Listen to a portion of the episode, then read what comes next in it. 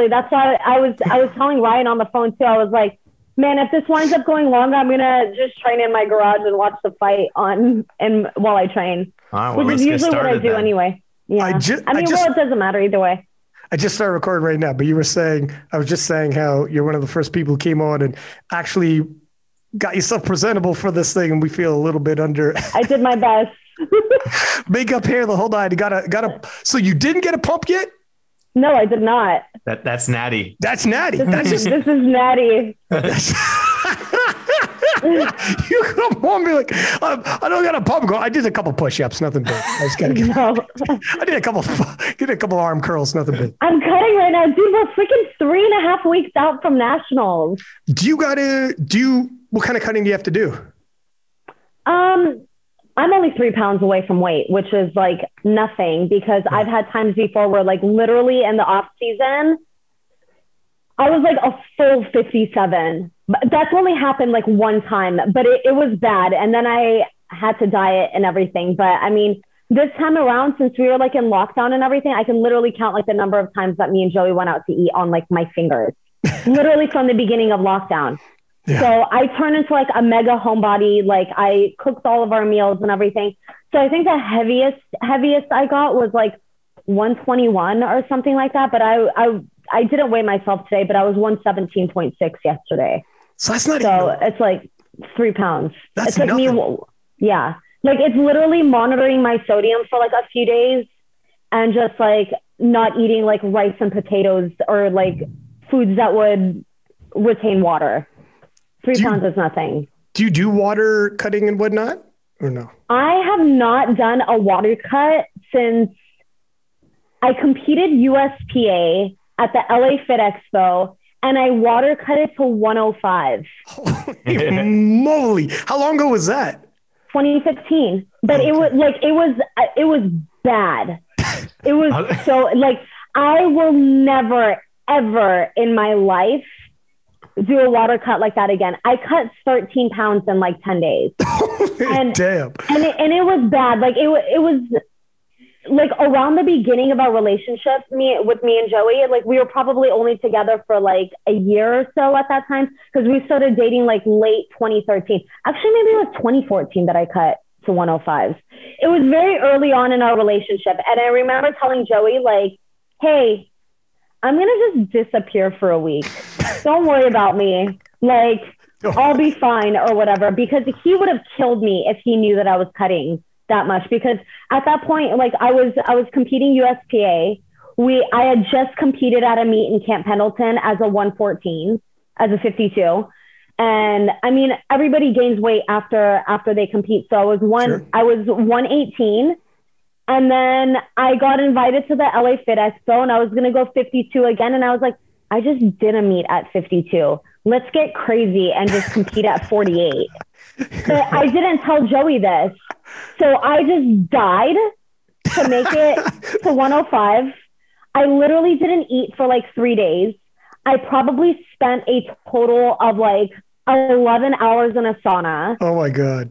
The, the day of the weigh-ins, I woke up at like three in the morning and I took like 12 trips, like driving back and forth from a local 24 hour fitness to my house, just sitting in a sauna and like I was dead. It was it was like it was extremely foolish of me and I would never recommend that anybody do something like that because like being in a sauna by yourself when you're already completely depleted and dehydrated and you haven't eaten anything for like 3 days like I literally could have like died in there Yeah. No shit. like I mean, it got to the point where I would like I would like pull the skin on my hand, and my skin would just stay up for like ten seconds because there oh was no, there was like literally no fluid in my body.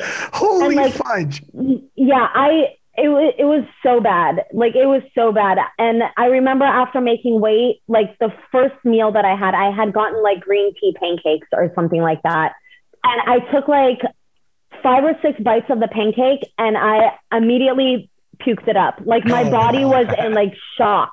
I couldn't hold on to anything. This is actually the LA Fit Expo um, where Brandon Lilly blew out his knees. Oh my So god, that is legendary. that? I remember. I I remember seeing it. It's legendary. Like the videos are absolutely disgusting. I still have the original video of that on my phone. I'm gonna need that. And I'll Yeah, I'll, I mean, I'll send it to you if you want.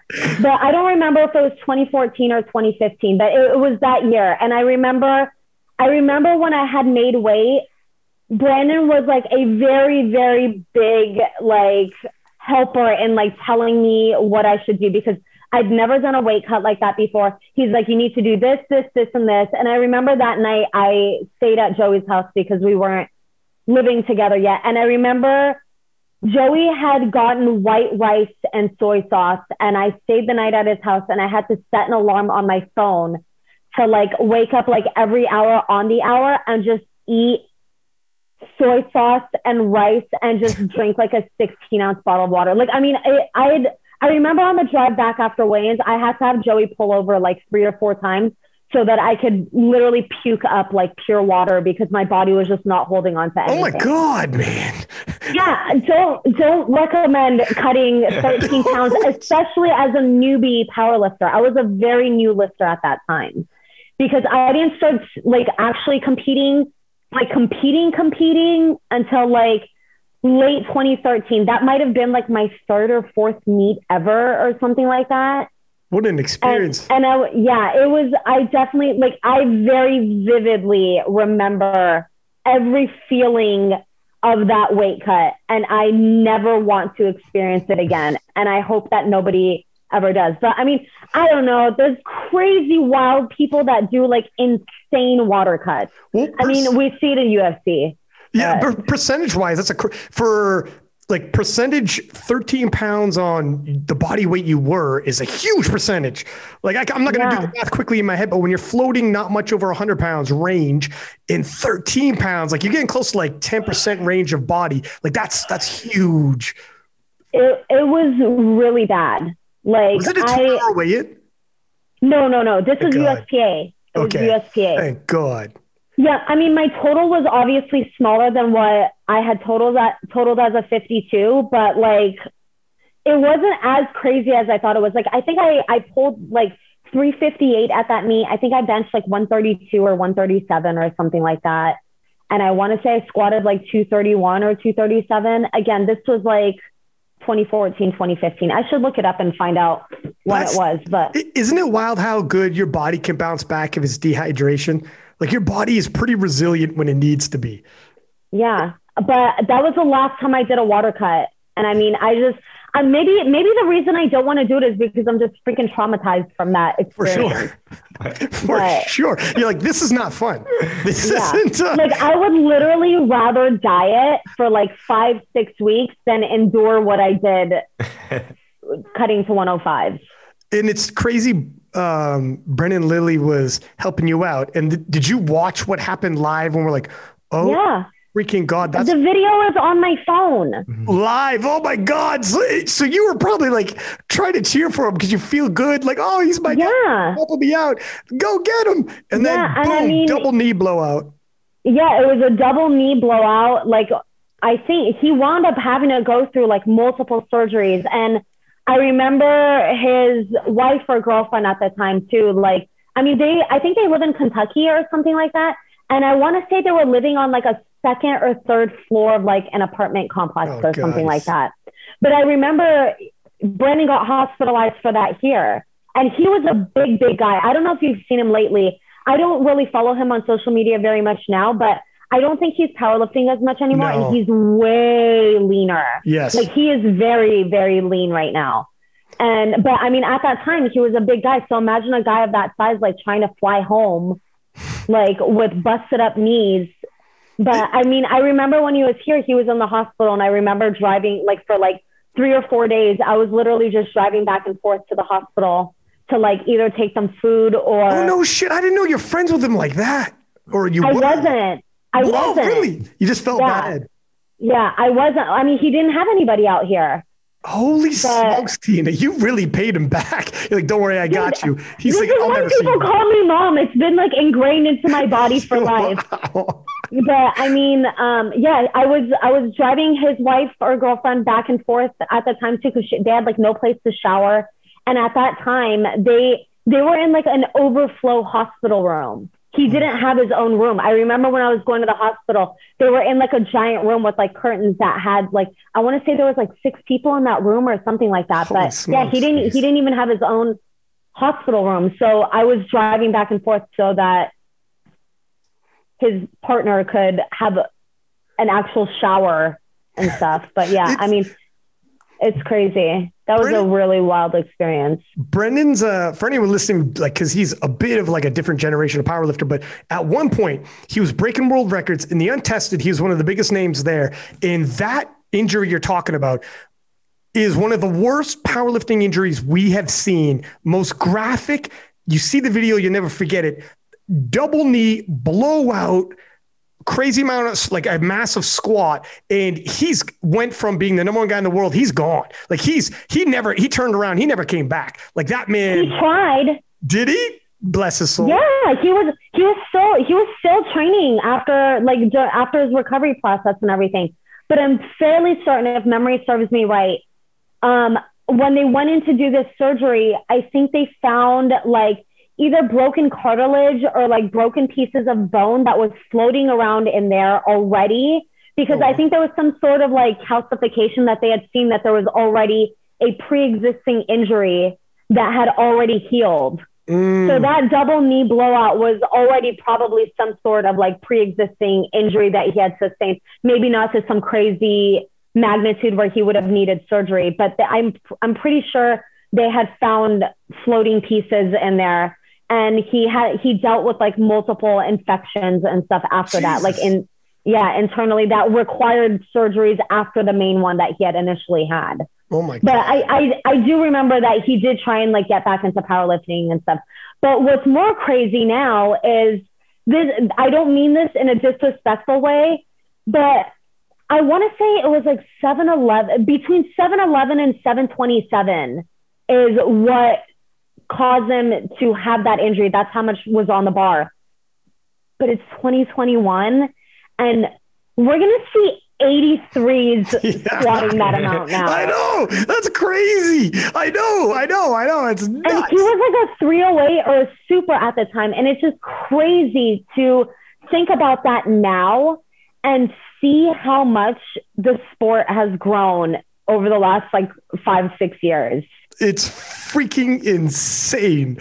It's like, yeah. uh, and, and yeah, he was, and he wasn't just uh like 308 or he was breaking records. Like it wasn't like he was just around for the show. So for a guy who was like breaking records and everything, and then five years later, people like, oh, was he an 83 or no, no, no, no. Yeah. He's untested 308, one of the best in the world.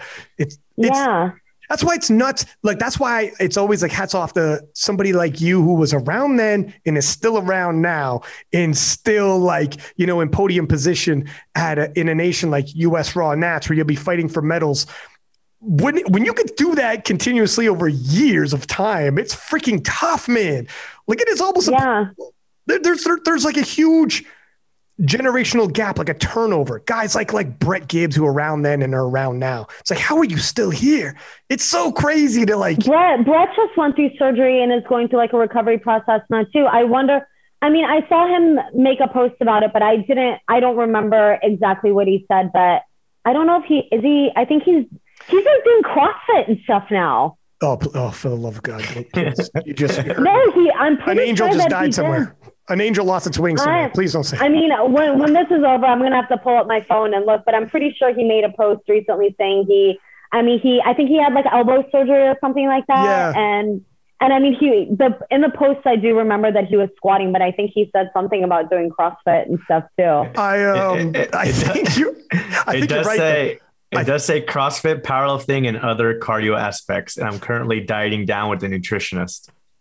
What does yeah. that mean? Or maybe he got a little chunky in his time off, which hey, hats off to him. I, I feel like that's probably the majority, though. Right? Hey, yeah, exactly. I'm not. I'm not I'm, that's that's fair. But um, yeah, I mean, he's he's been around for a while, and he's had like injuries here and there. They catch up to you. Sometimes it'll just force you back. Like for him, the lockdown and no competitions might not have been the worst thing in the world to address some of these things. Well, he's also in New Zealand. New Zealand gets like two COVID cases and they shut down everything.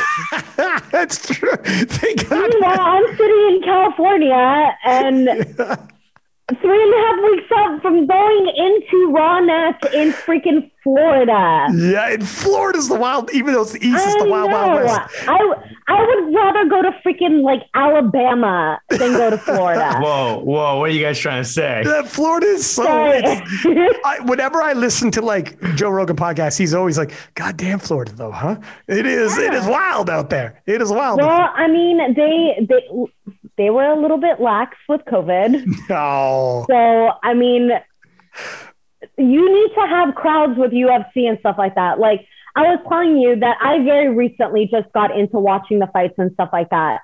But it's like, I was watching the fights with no crowds. And now over the last like few weeks, I'm like, this is like, like I'm on the edge of my seat because you could just like hear everybody yelling now yeah. like I, I would have been I would have been extremely sad if I were to go and compete at Raw Nationals and there were zero spectators. What is the spectators going to be like? I, I mean, you'd be used to it since, like, you Arian know, would probably mo- be able to answer that. Yeah, yeah, Good. I, I believe they were doing uh, 100 per session, but I think they may have bumped it up to 150 because it's um, the convention center itself putting limits on the event, saying the mask mandate and then the size limit. Even though the, This the is floor, shocking from Florida. it because that individual business can do whatever they want. So the Yeah. governor said to open everything up, but that specific convention center is still Oh. having limits. Yeah, pussies. that's a bummer. But They- I mean, I'm I'm glad that they're even allowing any spectators at all because I mean at this point you're gonna have enough like like as many spectators that you would have at like a local level meet. But at the same time, now that I'm thinking right now, Arian, do you know how many platforms there's gonna be? Two. Two. Those. That's it. Yeah. But uh, and how is training going? Um, it's been like a hit or miss for me. Bench was doing well. Like I benched 100 kilos in training, but I was also much heavier then. But I mean, I've been consistently benching like 95. But at this point, like these 52s are insane Freaking nuts! right now. I know. Yeah, like I know, I know you've posted her a couple times, which sucks that it turns into a freaking roast fest every time because colossal arch. But like Jamie Fisher benches like 250 pounds. I know. It's insane. Yeah, and then I mean Marissa benched 231, so 105. So I mean my my bench used to be my stronger lifts of the three. But so that that's been going great for me. But now with the, the change of the bench, who knows what's going to wind up happening. But 2019 until now, I've just I've gone through so much with training. I had to drop out of 2019 nationals because I had like severe piriformis syndrome. Like what was the straw that broke the camel's back in like 2019 is like I was like three days out from leaving for Raw Nationals. Fully signed up, went through the full prep and everything. And I mean, I I dealt with that prep just being in pain for months. Like my pain had started in like June, but I'm like, I never sustained any type of like injury or anything. So I didn't know what it was.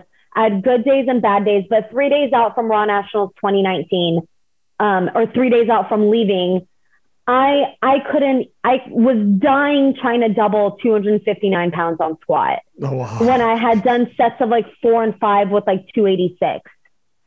And this was the year with like prime time. I mean, we've had prime time like every year. I think 2021 is going to be the first year since um, Josh War introduced prime time. Like, what what year was uh, 16, Atlanta? was it? was it 2016? I don't remember exactly when it was, but like it was prime time, and I'm like, it's gonna be prime time with the 52s and 83s. All eyes are gonna be on that live stream. Yeah. I'm literally gonna be on a back-to-back flight with the freaking 83s with like Russ and Sean and Jamar and all like the big name lifters. I wasn't gonna try and make a fool out of myself with severe regression in training. Like I had to go through that entire prep pulling sumo because I couldn't pull conventional because of my piriformis syndrome. What And is it's like- piriformis, by the way? Just to, ki- It's literally a very tiny muscle that is the size of the tip of your pinky. That's between like your glute. I believe it's between like your glute medius and your glute maximus. So it's just a very small muscle that is in between there. And it was just like I I had no control of the right side of my body. holy smokes, that's what it did. Yeah, so it's like every single time I would try and descend, and it doesn't help that I have scoliosis. And maybe that stemmed because of my scoliosis. Yeah. I don't know what the exact root of the problem was. But I mean, I've been in the game of powerlifting since like 2010. So nagging aches and pains, I'm a partial boomer at this point. So it's like, it, it was starting to like catch up to me. But it's like every single time I would go to descend on squat or anytime I would try and break from the floor on deadlift, the entire right side of my body would just turn off. Frick. So any weight that I was trying to move, it was only my left side that was trying to move everything.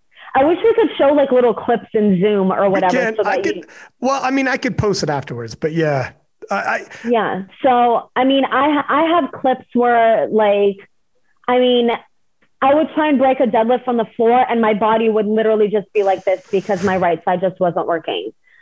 And I'm super competitive, and I mean, not trying to sound arrogant by saying this, but like ever since 2016, I've always been top three in the 52s.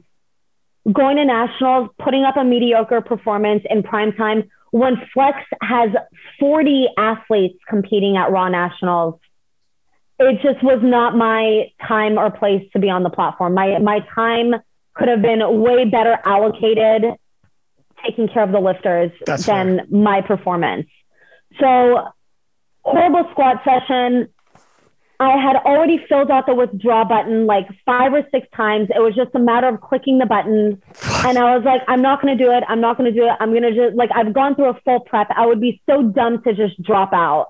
But not being able to double 259 on squat, I'm just like, I'm not going to medal.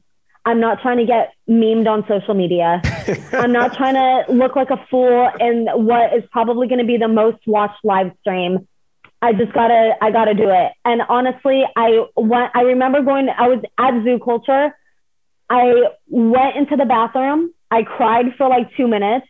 I hit that withdraw button and then I just walked out and I just sat on the counter that was like right outside of the bathroom. And I called Joey over and I just showed him, Ugh. I'm done. I'm Did- out. Like, I can't do it. did he know ahead of time you're probably going to pull out or? Oh, yeah, of course. Okay. I mean, like, I mean, we were we were living together, and I mean, 2019 in general was just like a really crazy year. Like, my grandmother passed away; she was very sick.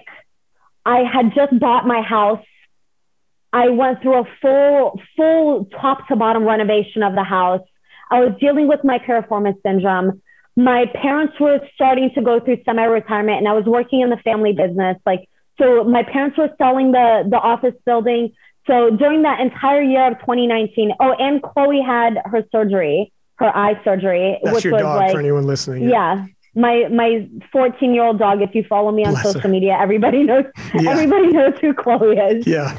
But yeah, Chloe had her eye surgery that destroyed my recovery because she got cataract removal surgery in both of her eyes, and it's a 30 day around the clock 12 eye drop medication Holy shit. process. So it's like, yeah, I mean, I I just had like a timesheet of of different medications that she needed that this one has to be taken with this one and it has to be two hours after this one. So I had a timesheet that literally looked like a crossword puzzle of like time slots. So it's like I had a 30 day period of like not getting any sleep because of having to medicate her while I was also going through the house renovation and the home purchase and moving my parents' office building. So, I mean, 2019 was just a catastrophe of a year. And then COVID hit. And I had, you're, you're like 2020 is going to be different.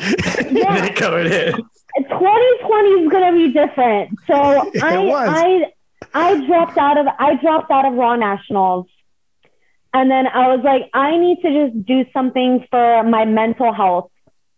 So after Raw Nationals and everything, I talked to Bradley Martin, which is the owner of Zoo Culture, planned out an entire Zoo Culture meet that we were gonna do. My my 84 lifter meet that uh, for those who don't know, I'm a meet director also, which is why I'm very blessed and lucky that I'm able to train at home because I had all the competition equipment already pre-COVID. But my meet sold out in like 10 or 11 days, had 84 lifters, had all the spotters and loaders, every like all everything was set up. COVID hits, I have to cancel I have to cancel that meet. Gutted, man. Yeah, it's such a, so, I mean, so much time and energy put into it. Yeah, so I mean 2019 leading into 2020 was just like a, a crazy year. But I mean, I had to deal with a lot of injuries. I'm very lucky that I was able to um, continue training. I never stopped training, but it's only been, I'd say, since February of this year where my piriformis syndrome went away. And that's because I found an awesome chiropractor. His name's Dr. Brady Salcido. He's in Ventura County. He's like a 30 minute drive from me. And I started seeing him twice a week. He actually works with the LA Rams. Oh, shit. So he, okay. yeah. So he, he helped me a lot. And the, this last, I'd say probably two weeks was probably the first time where I actually went into training like 95% pain free.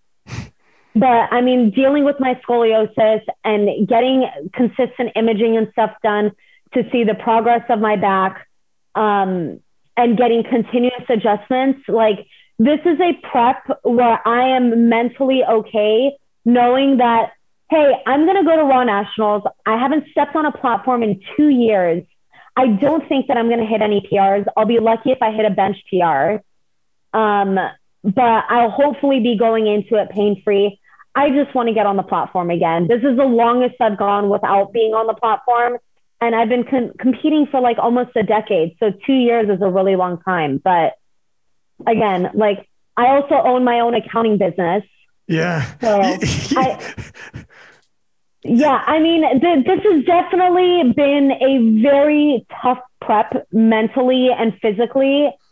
So, I mean, I'm going to take what's there. I'm not anticipating any PRs, but I'm just really blessed and thankful that I was able to continue training. I'm starting to figure out all of like the problems with my body. And like during this entire time of working with Dr. Brady, also, these continuous adjustments has just completely changed the biomechanics of my body. Like I feel like a completely different lifter, like relearning how to squat and deadlift again. A decade in, how crazy is that? Huh? Yeah, I mean it's crazy, but I mean if I want to continue lifting in the sport, I'm gonna just have to keep doing what I can to manage pain, learn how to like combat injuries that wind up happening by trying to work around it or figuring out like the root of the problem. Like, like my right knee started bothering me. I've never had knee problems in my life. And it's like, I have knee problems because I had hamstring issues and then I had hamstring issues because I had adductor issues.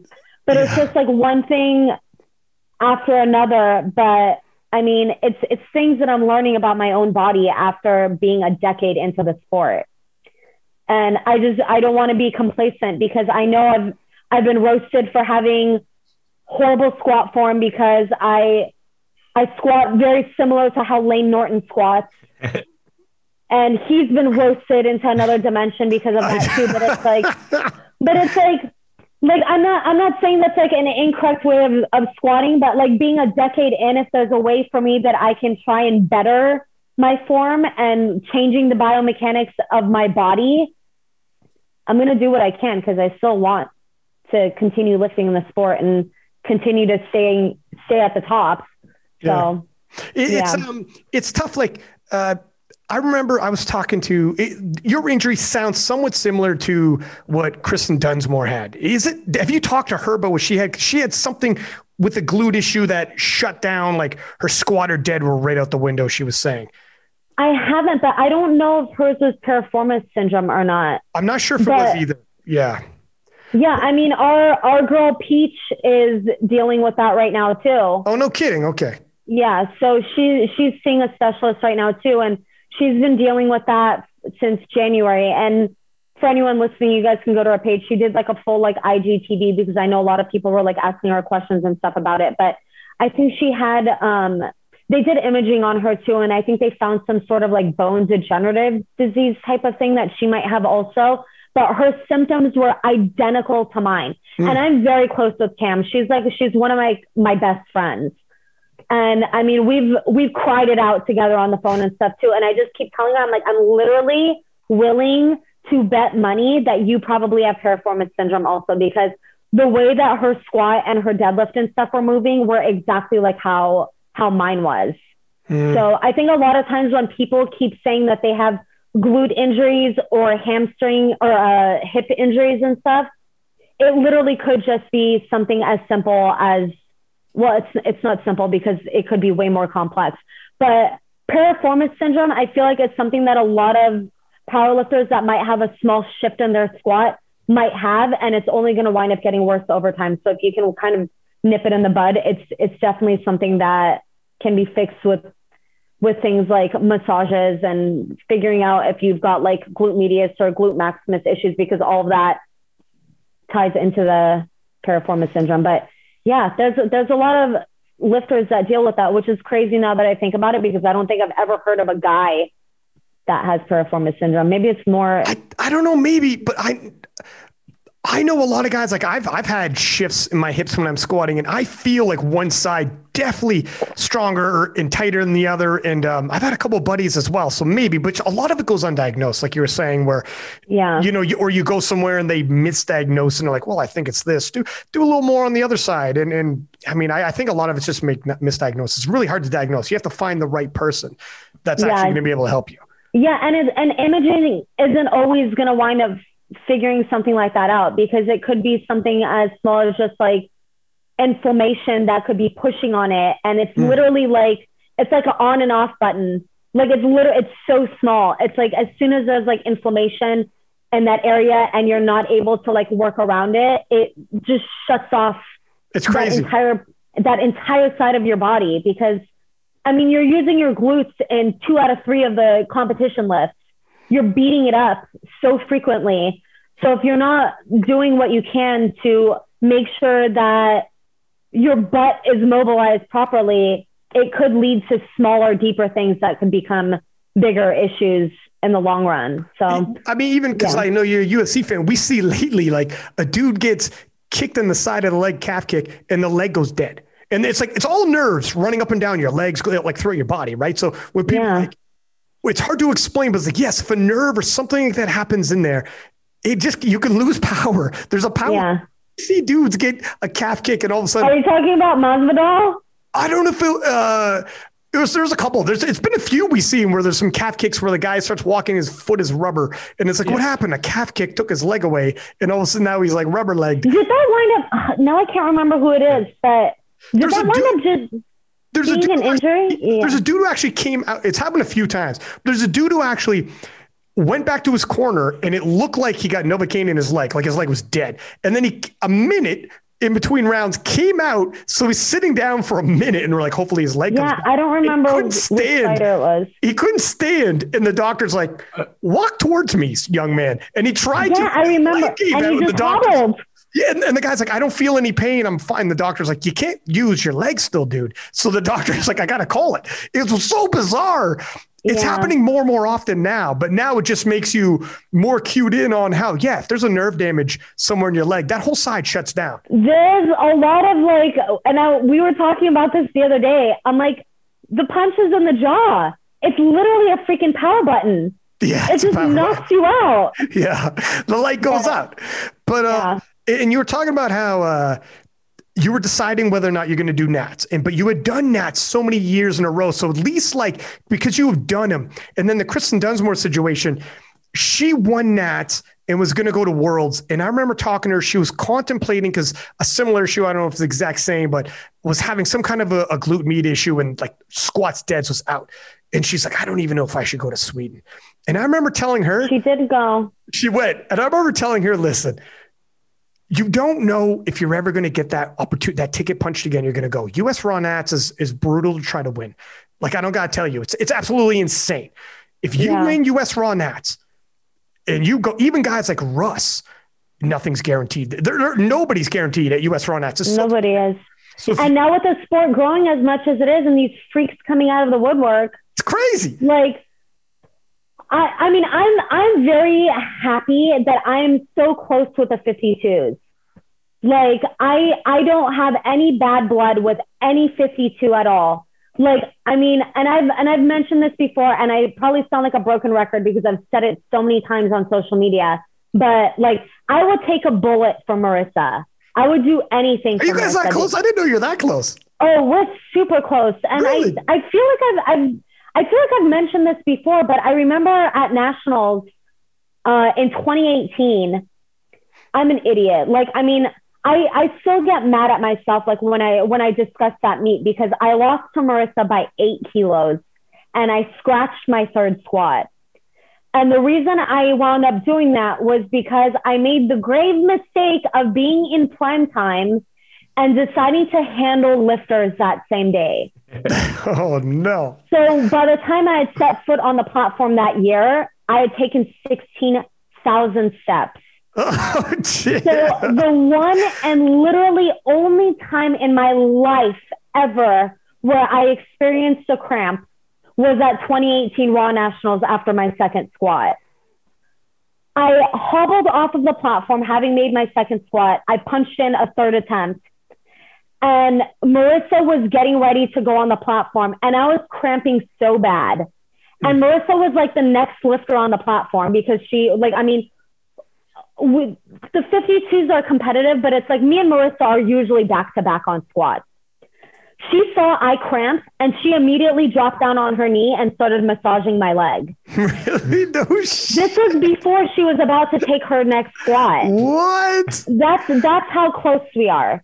And I'm forever thankful and that's always gonna be ingrained in my mind. But I talk to Marisa all the time. But I mean, if I'm gonna lose to someone, it's gonna be Marisa. But this year, Andy Riley. Yeah. She's she's coming on strong. She's looking really strong. like, holy smokes, man. Yeah. 2019 Raw National, she pulled 380, so 172 and a half. And she just pulled that for five in training. Yeah, it's it's 80. So and, and that's why if you're like a Kristen Dunsmore, you win and you think you might go to Worlds. I get that your Worlds performance is not going to be what you want. Your squat, you're dead. But just go to be have USA across your chest and to be on the team and experience it and, and just be like, because that door may not come back open. It might, because yeah. Kristen Dunsmore is right back in the mix. Her lifts are right back. But yeah. even like 100%, it's always 50 50 when you're at the top. Like it always, it only takes one person. Right. It literally only takes one person for you to not go to Worlds. Yeah.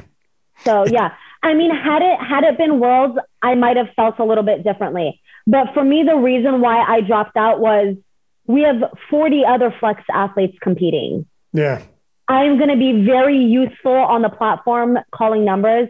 I'm going to be very useful in the warm up room, making sure that the lifters are getting warmed up properly there's no reason for me to be on the platform for a mediocre performance that I don't know if I would have even gone home with a medal.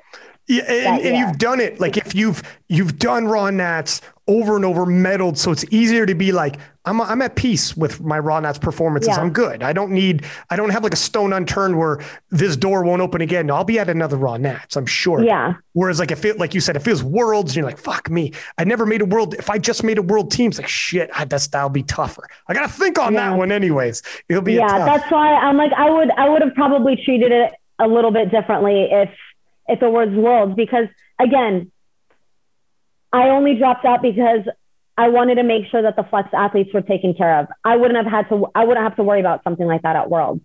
Yeah. So now so. for this for this year, are you coaching anyone before you compete?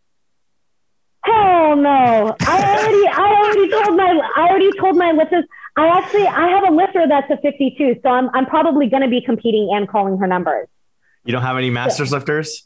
I do have masters lifters, but I've already told them that they will not be handled by me. I, I also don't I don't want to like I mean I like getting out to meets like two days ahead of time, but I mean I, I don't want to land and then immediately have to like handle the lifters. So I, I do have I have two masters lifters that are competing. So shout out to Karen and Alana.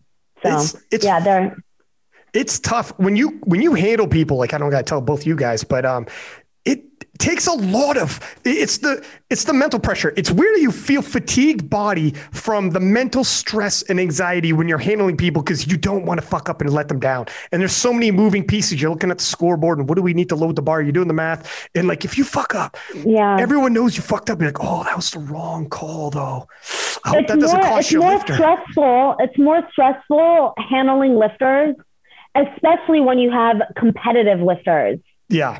Yeah. If they, yeah, if they're if they're like 15th, all right, relax. You went you, you thought 14th, you came in 15th. I I would okay. I was gonna say I would treat like a top five lifter the same as that as like a 15th place lifter because at the end of the day, I want the lifters to do like I, I want an RP 10, I want an RP 9 squat, an RP 10 bench, and an RP 10 deadlift. yeah, fair. But I mean, like nine on squat because you got to leave some space for the deadlift. Yeah, deadlifts win meets. But um, I would treat it the same way.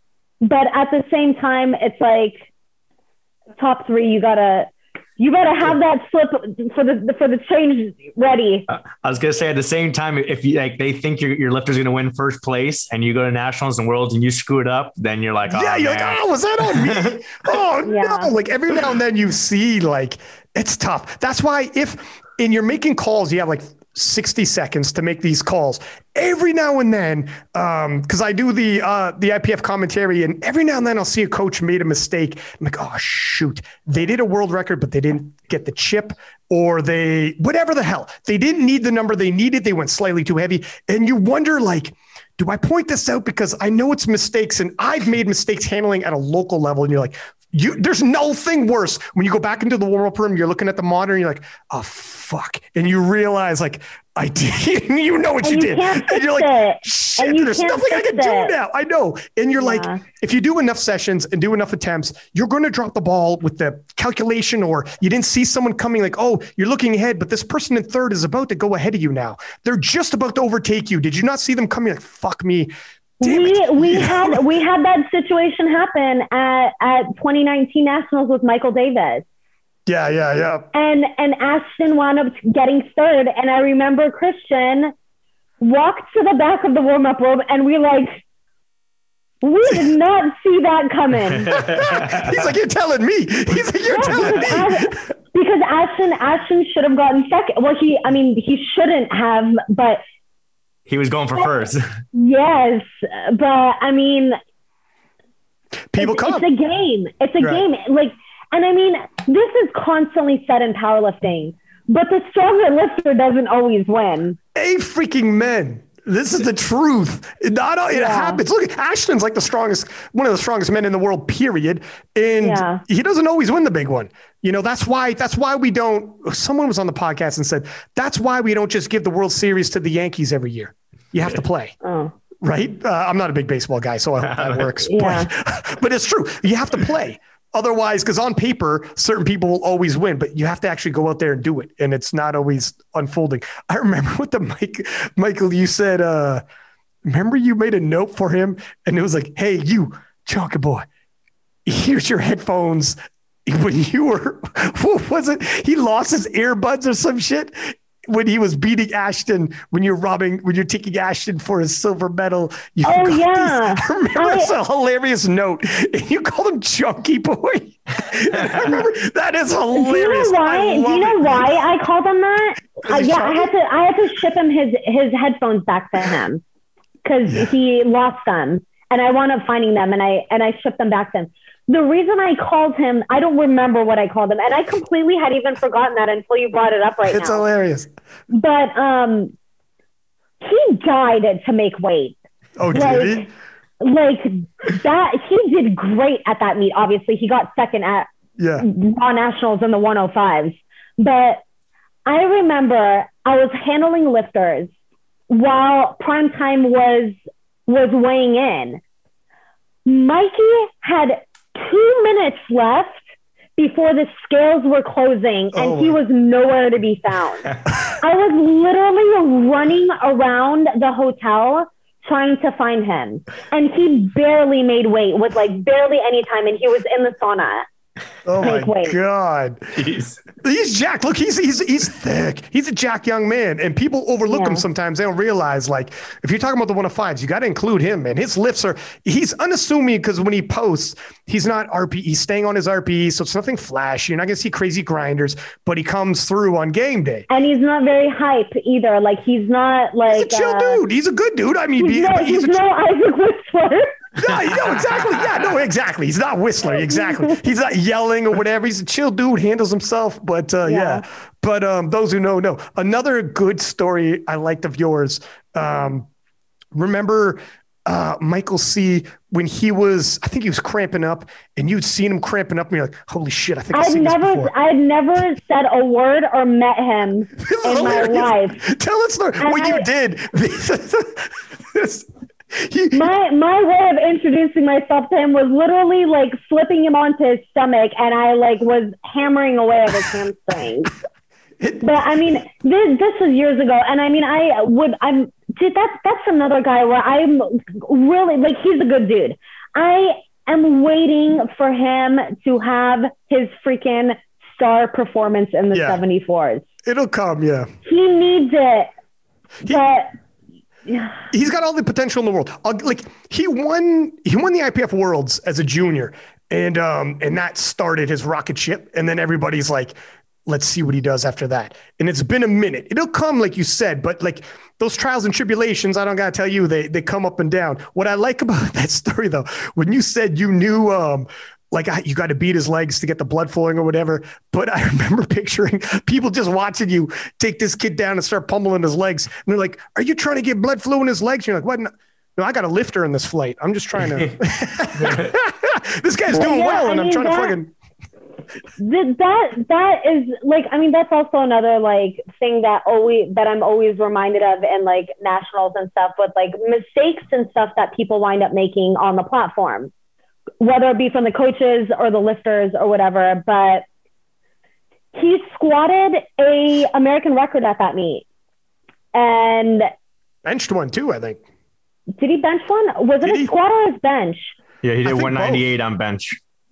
Are you So- looking at the results right now? Yeah, Aaron? 198. So it was a bench as well. Did he did he hit a did he chip something on squat also? It was 287.5. I forget if what uh, Taylor did that same meet. Yeah, so maybe so maybe it was a bench record. But he I mean that cramp happened during warm-ups for deadlifts and nobody his girlfriend, his coach, himself, nobody took a second to think, "Hey, I just cramped on like 125 kilos. He's opening up with a way higher number than that. Nobody thought to go to the freaking score table to change his attempt, his opener. Oh, no.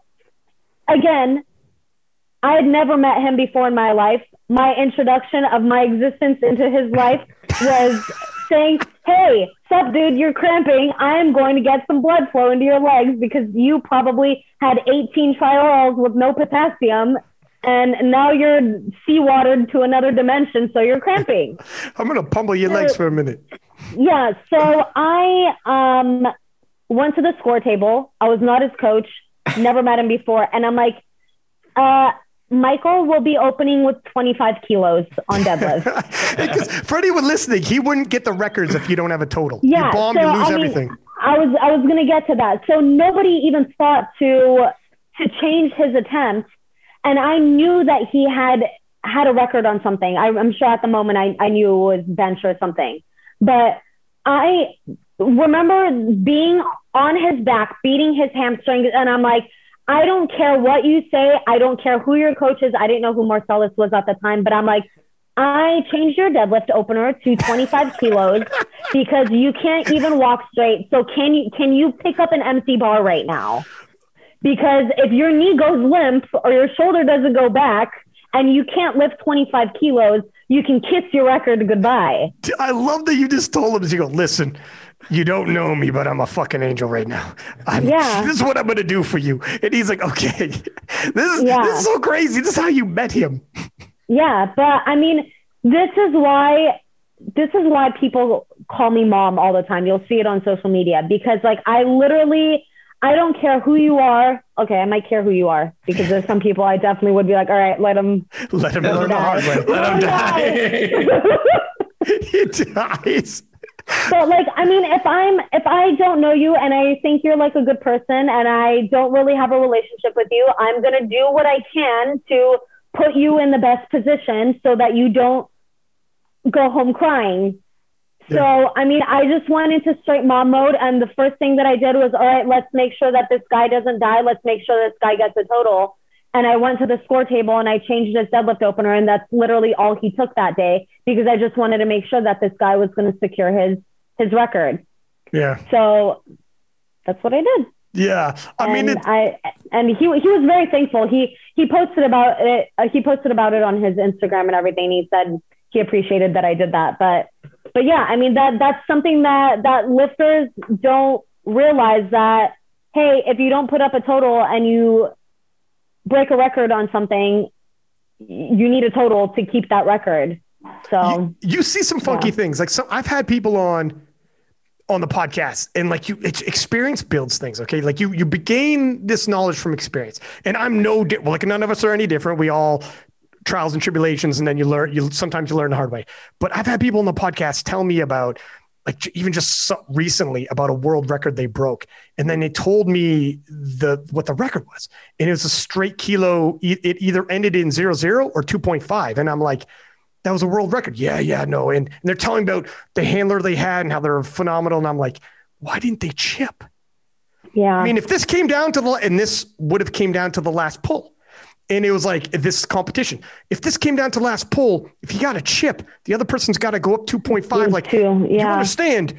You walked, whoever's handling you, you didn't even, and the person didn't even notice when they're telling me the story. Like, it's been months now, or not months, a couple weeks now, and you still haven't clued in, know, they had your handle actually dropped the ball and didn't chip when they should have chipped to help make the other person even have to go a little more when they pull for the win.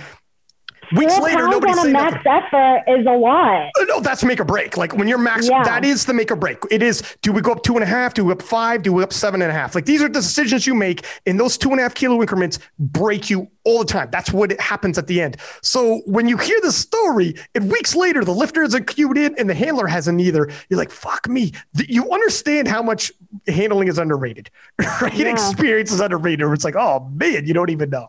Yeah, it's it's super underrated. I mean, like especially on bench, four pounds on bench is Yeah. colossal. Yeah, no. So it's- yeah, Uh, if I get a two and a half kilo, you get a two and a half kilo PR on bench, you're more than happy. Oh, if I if I hit a two and a half kilo PR on bench, I'm gonna be stoked, yeah. super It's- stoked. Like there's times like like RP six turns into an RP ten with like one rep difference Yeah. with two and a half kilos, just throwing the silvers on. Real quick. So real yeah. quick. In um in terms of uh are you so you're back at zoo culture? You're like, how was that? Because no, half in, half out, or no, I'm like. So one thing that I've realized with with COVID is I value my time a lot. I can do a full SBD session in 90 minutes at home. holy shit.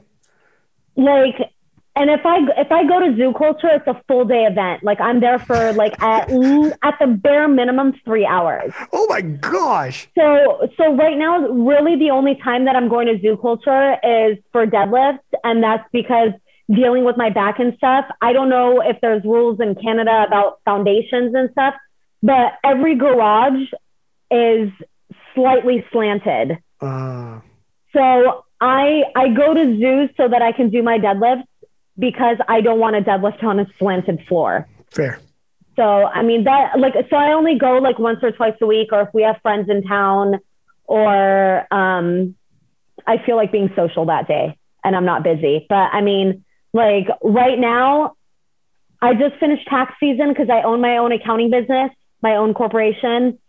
And then I coach over 40 athletes right now. I handle all of the flex apparel. so I am very busy and I've Yeah. gone to the point where I really value my time. So unless I have like super downtime, I try not to go to zoo culture because I'm very blessed and lucky that I have kilos and competition bars and competition grade equipment in my garage. So, A- Arian, are you familiar with zoo culture? I got to tell Yeah, you about it if you weren't. Yeah, I mean, I've never been there, but I know the gym. It's cra- okay. Listen, I um I listen to like the Fighter and the Kid podcast with Brendan Schaub, and uh, he talks about he just recently started going to zoo culture. It's um Bradley Martin, right? yeah, Bradley Oh, Martin. It's, Bradley his- Mar- it's actually his birthday today. How old is he? 32. Okay, he and he's It's a little baby. cra- he's a baby. Guy's a goddamn kid. He's crazy jacked, extremely popular on YouTube, and um, he's He has almost 4 million Instagram followers. It's insane. Yeah, he's he's a, he's a uh, a social media influencer, and you know yeah, for sure. And he's he's I've seen him in other people's videos and stuff, and he's like a charismatic guy. Got a good story, bodied up like ungodly, bodied up the whole night.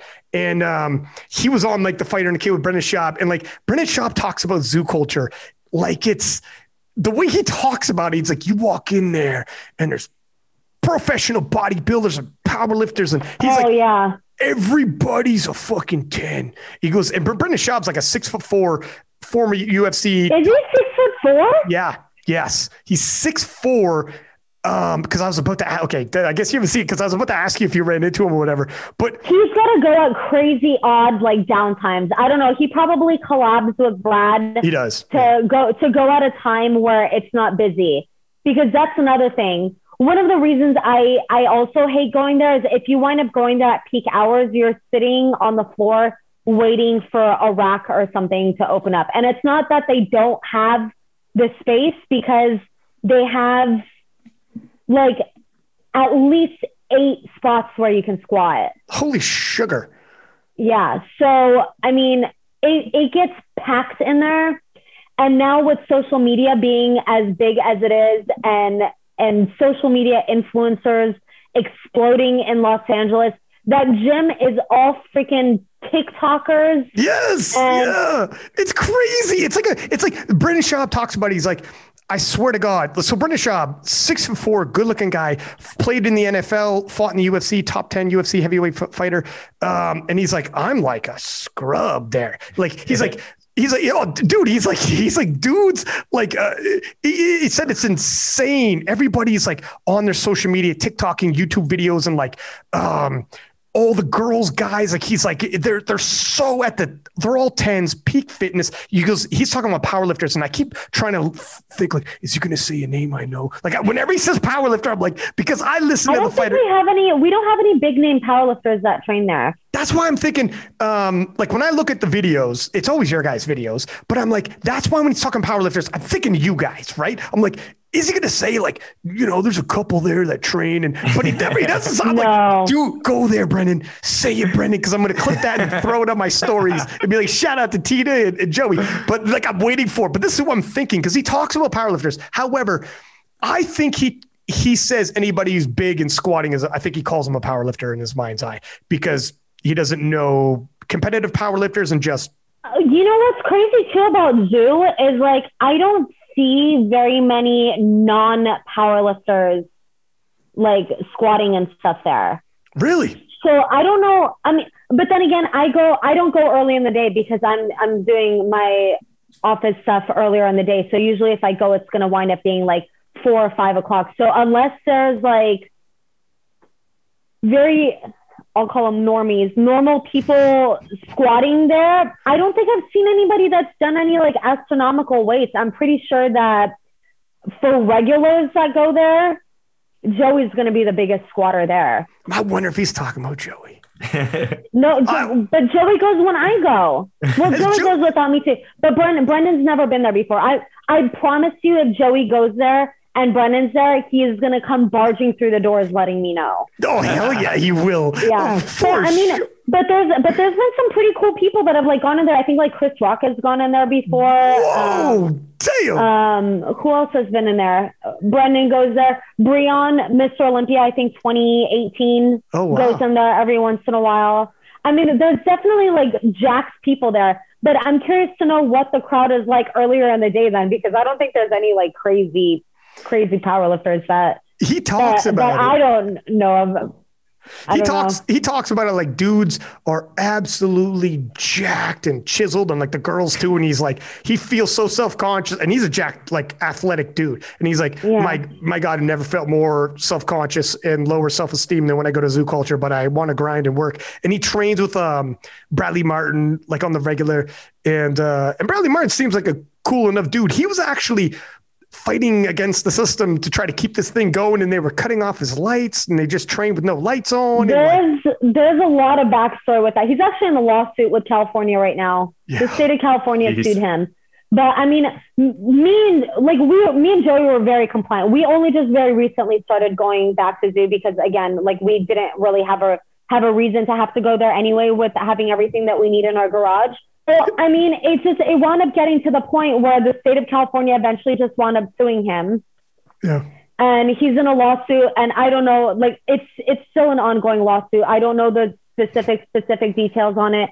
But June 15th, California is supposed to completely open up, like literally no masks or anything if yeah. you're vaccinated. But let's be real, people are going to wind up bullshitting that anyway. Everyone's vaccinated as far as that's concerned. Right. But yeah. um, but um, yeah, the the state's supposed to open up on June 15th. So if that winds up being the case, hopefully for Brad's sake, because Brad, I've I've known him forever. He's like the little big brother that I never wanted that I got stuck with. I'm very, very, very super close with him. Little big brother. Um, I I hope that he does not wind up getting in trouble for it. And if we're winding up opening everything up by June 15th, I don't know how far the state's going to wind up taking with punishment, but from what I had heard, his um, wh- whoever's running the case really wants Brad to get in trouble. Like they really want him to pay. I see. I don't. Hopefully, they don't bury the fucking young guy. He's an entrepreneur. Yeah. He's a young guy. Like, don't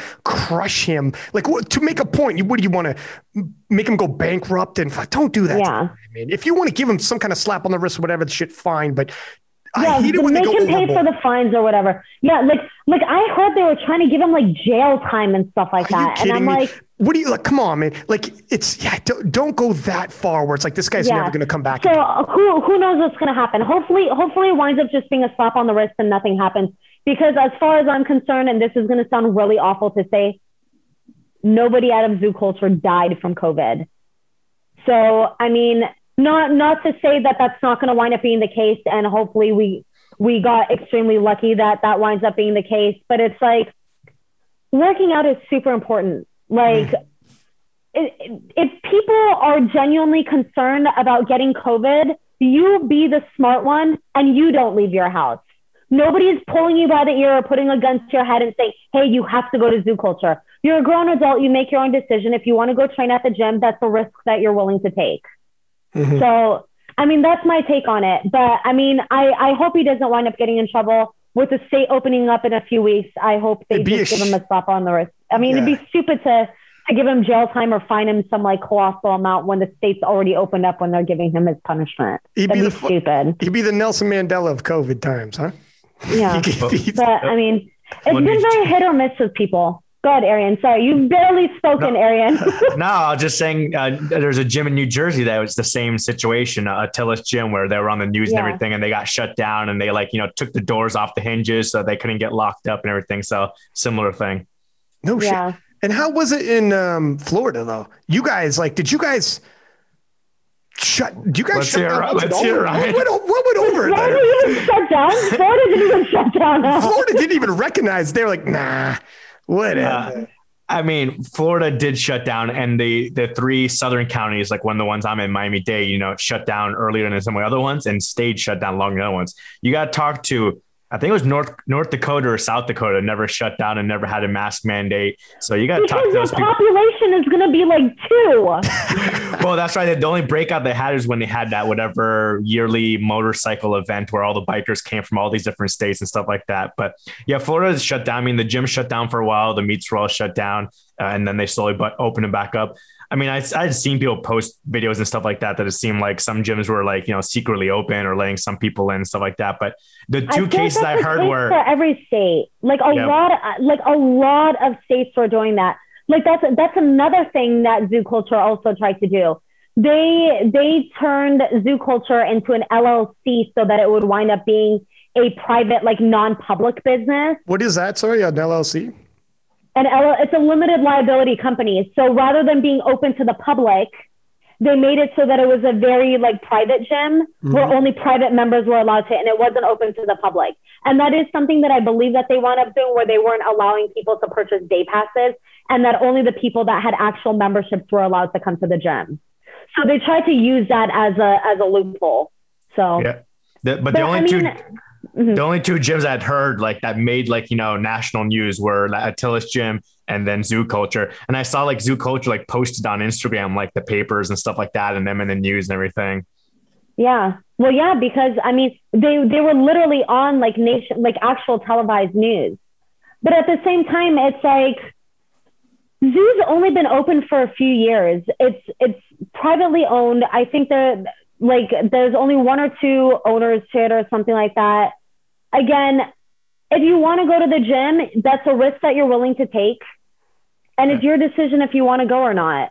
I, I don't know. I don't know what exactly they were suing for and what kind of like, you know, punishments they can do. But maybe part of the thing was just them thinking that, well, if they're not going to follow these rules, what's to say that the business now won't follow another rule? If they think they can just do whatever they want and, and, you know, you can't get punished for it, they need the to maybe old- somehow hold them responsible for what they did and say in the future, you can't break the law.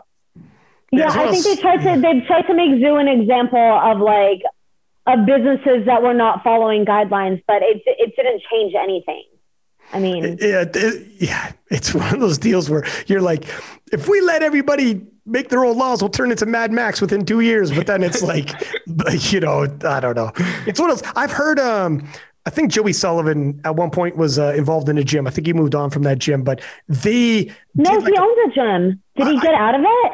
I don't. I don't. You know what? I, I I'm not sure. I think he might have. So all I'll say is I'd have to double check, but I know at one point he was, and he was, and he still might be, but when he was on the podcast last, him and the gym owner he was with was a po- former politician, and they freaking got a coalition of gym owners signing petitions and they knew how to like do a, a straight up campaign to get them to open and um, were overturning legislature. It was crazy what they did over there. And I, I forget what state that was now, but um, there's been a couple cases where people, and then other people like LS is like, fuck it, man. I just got some gym equipment from the gym, threw it up in my garage.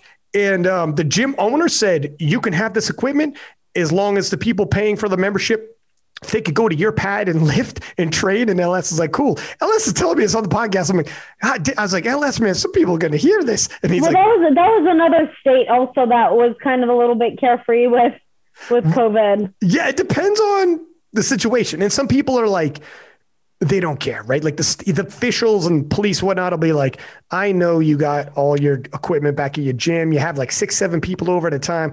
I don't, I'm not coming by. I'm not, I'm, we're not raiding your garage. We're not, you know, they're like, you, you do what you got to do. Like it is what it is. Some, it depends on who's in charge and who's running things. Right. But, well, I think that the same thing kind of happened with Zoo also. Like a lot of times, like the cops and stuff would come in and they, I mean, a lot of the cops were just like super understanding of it too, because they're just like, dude, you're a business trying to survive. Yeah, exactly. So I it's mean, not, yeah, he's not, he's not, a, he's not a corporation. You hear Bradley Martin's like a, he's a young dude, like 32 to be running your own business and to build everything he has built. a bunch of businesses. Yeah.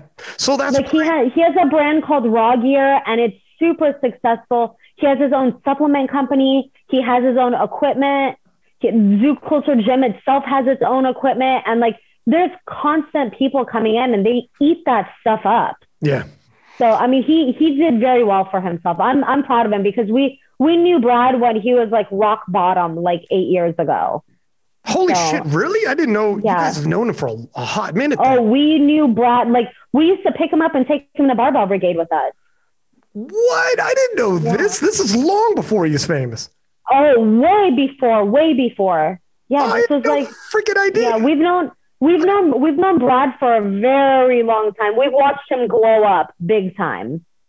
So Jesus, man, yeah. I want him to see here. That's why I think he's a little big brother I got stuck with because I'm I'm really close with with him. I want him to see your guy's name on the fighter and the kid. Then it may it offends me he didn't. I want to put in the comments. Give a shout out to the Flex fam. You know it's them. you know it's them.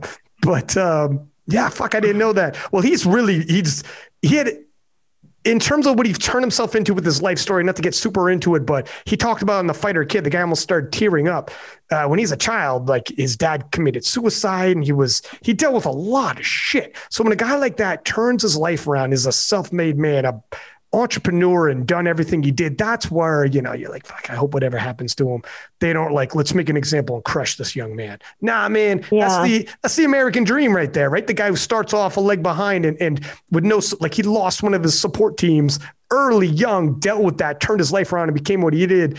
That's not the dude necessarily you want to, you know, give him a slap, do what you got to do, but don't fucking ruin him. Don't, don't try to bankrupt Yeah. his ass. If this is like I feel like I feel like if they were gonna jail him or like severely punish him, they should have done it months ago. I it's tell you like, what. it's way too late in the game now to to do something like I that. I tell you what, though, if he does end up in jail, he ain't a small guy.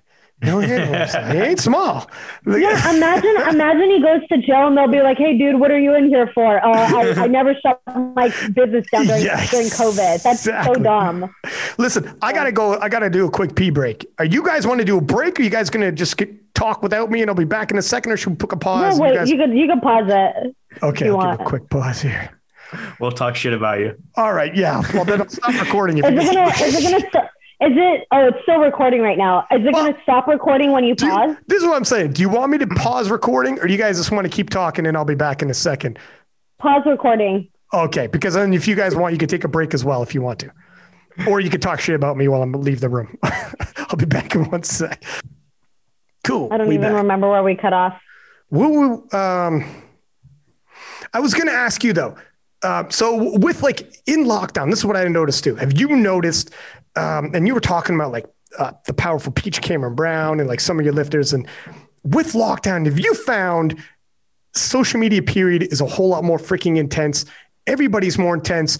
I know Cameron has talked about it in her like Instagram stories and stuff. Like here's somebody who over the course of the lockdown went from like 5,000 followers to 25,000 followers, the good and the bad that come with it.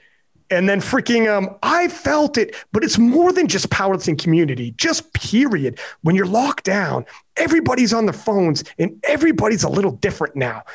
Everything feels a little bit. Well, they have. I I feel like that's the case because the people that were very involved in the fitness community still have to do whatever they can so that they can continue to be relevant in some capacity. Right. And social media, since you can't go out in public, is the only way that that's possible. But I mean, it kind of sucks when you're taking away like the biggest tool that you use for your social media. So if you're a fitness influencer and you don't have access to a gym, what are you going to do? That's why you see a lot of the people that that may have been in the fitness community go to like TikTok and stuff like that, and now they're just trying to be goofy so that they're still considered a Influence. name in social Yeah. media. I man, that's one thing I could not. Are you guys on TikTok? Tina just Oh, called me out. Are you That's on right. Is TikTok? that you? No. Are you on TikTok? You, you know who else is on TikTok? Joe Stanek? Joey Flex. Joe Stanek. Wait, what? I'm pretty sure he's got one. Sean Noriega's on there now too. But do they actually use it? I, I Yeah, King I don't- has a Joey's Tik- Wait. not like Joey's not making TikToks. If he's on there, he's on there to like look at stuff, but he's not. I don't think he's sitting there doing things. King of Lifts is on TikTok, but I haven't used it in like a year either. Oh, he's got He- six posts. That's what I thought. I, say, I mean, it's like you know the the 13 year olds go on there first, and then the teenagers start going on, then the 20 year olds, then the 30 year olds. So that's why you now. will not catch me doing things on TikTok. I have a TikTok, but it's only to literally look at the stupid things to pass time. I, I just post helpful stuff on there. So does uh, Yeah, so see, does- see, that's another thing that people are doing. That like social media has just completely exploded over the last like few years. It, it's yeah, it's uh damn z- zero posts, zero followers. that's it. Uh, but I mean, Because I'm not on there. I I gave an effort like TikTok's going and I'm like, you know, you want to have too social. old for this, man. I no, know. but he, well, no, but he was posting King of Lift stuff on right, TikTok, yeah, yeah. and then no, like not me. Oh. Right, right, right. Yeah, yeah. Not me directly. Like I'm not dancing, you know, whatever the shit. But um, I'm doing reposts, etc., and trying to do the usual. But I'm like, fuck, this is tough, man. I don't know. I don't, maybe maybe I should be. And there's a crowd on there, and they're the next generation. You're gonna lose them if you don't. That's what you tell yourself, right? But it's tough, man. It's tough to get on TikTok and be like, this is what I want to freaking do. But just period, though, I feel like everybody, I don't know, man, it, on social media and powerlifting in general, everybody is on social media and far more intense and in people's business far more now than it used to They're be. bored. People are bored. It might, For me, and you know what's crazy? And not to like seriously make this about me, I feel like COVID made me get off of social media to a certain degree. Like if you go to my Instagram, I'm not posting nearly as much anymore. But Why- I mean, even even then, like my page was only like my own training. But I mean, my my followers have gone down on Instagram, as a matter of fact. But I think, and I mean, this isn't a knock on anybody, but maybe that's just me shifting my priorities into other things. But I mean, if I'm not if I'm not like super strong, which I don't, I genuinely am. I'm not at my peak. I know that I'm far from my peak. But if I'm not like if I if I wind up posting my lifts on social media right now, I also don't want it to wind up turning into a thing like, man, look at Tina, she's lifting the same weights that she was lifting like two years ago. And then I don't want people to look at that and think that like I either stopped training or that I regressed or I stopped caring and stuff like that. And I don't want my name to be in people's mouths, not to say that that's 100% what's going to happen because I don't think people are going to like go out of their way to really talk about me.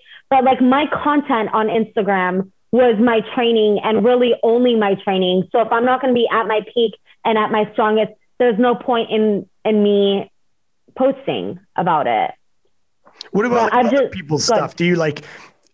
I, I mean, uh, yeah, it's it's it's weird. I feel like in the last, just recently last year, even as much as 2019, nothing felt quite as like everybody in everybody's business and knowing what's going on and like it's it's a different ball game in the last year, man. I'm to be real and I'm to just say, like, I feel like COVID made people fake. Like, people are, they feel forced. I feel like they're forced, they feel like they're forced to be on social media because people are just trying so very hard to be relevant and they just do things to to just be active so that they don't dwindle down into social media nothingness i guess Like you mean? I I, just- I, I think I know what you mean. Do you, is it um, something's up? So like some whatever whatever the hot button issue is, I need to jump in with my opinion on this to be relevant. I need to be Yeah. current on this so that people hear my opinion, talk about it, talks amongst, but I'm weighing in. As opposed to if I don't, the boat passes by and I become less less relevant because I'm not involved. Yeah, and I mean, and people have just become so judgmental with everything, and they expect people who have big followings to always have to speak up about every single trending topic That's right now. Yeah. And that is something that I hate. And I mean, maybe it sounds bad for me to say this, but it's like I hate I hate this whole movement of like if you don't talk about it, you don't care about it Yeah. Yeah. Yeah. Amen. because I, I feel like it's gotten to the point with like I mean I don't want to I don't want to turn this into like politics and stuff like that Same. but that's been the very big trending topic over the last like year and a half Yeah. and then I'm I'm seeing these people that are on social media that have big followings that they themselves get to a point where they feel forced that they have to talk about something otherwise they get judged for not talking about it and that's something that I don't like This is, I, I had a post. me I had a post. Um, there's a meme that I shared. It was um, I forget what two rappers it was, but one rapper was like, "Hey yo, fuck cancer," and then the other rapper didn't say anything about cancer in brackets, possibly pro cancer, right? Where it's like nobody's pro cancer, but that's exactly what it is. Where it's like something's up, This is the latest issue. You got to make a stand. And you know who's good for, I've said this before, but really good on rising above the fray and never getting pulled into some mud is Russel Orhii. Russell, Russ doesn't get pulled into nothing. He's a silent worker. That's right. Like, He's the silent worker. Peace to Penna from France. That's actually his brand. hashtag silent worker. But it's true. Um, yeah. Just nose down, do your thing. Don't, he, he doesn't get involved in anything. There's there's so much powerlifting beef. I Let's know. It's there's, crazy. And you will never, ever, ever see Russ turn it into a social media topic. No. Ever. I, I like he, that. I like that too. And that's I feel like on certain things, that's how that's how it should be. But I mean, and now we've gone into a point where social media has just exploded and blown up so much that everybody feeds into everything and they'll just keep poking and prodding at you, poking and prodding at you. What, are, what are you going to do if this person does this or this person does that? And then it's just like he just he doesn't get involved in anything.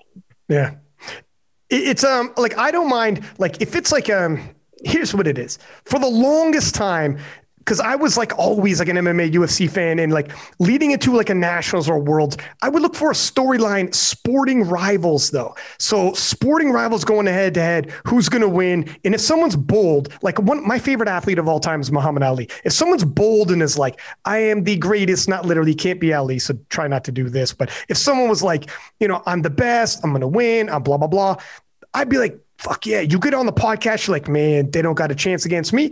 And this is like, that's different as opposed to, so for the longest time, that's what it was. And I was like, I'm pro that to hype a showdown and a rivalry, sporting rivalry.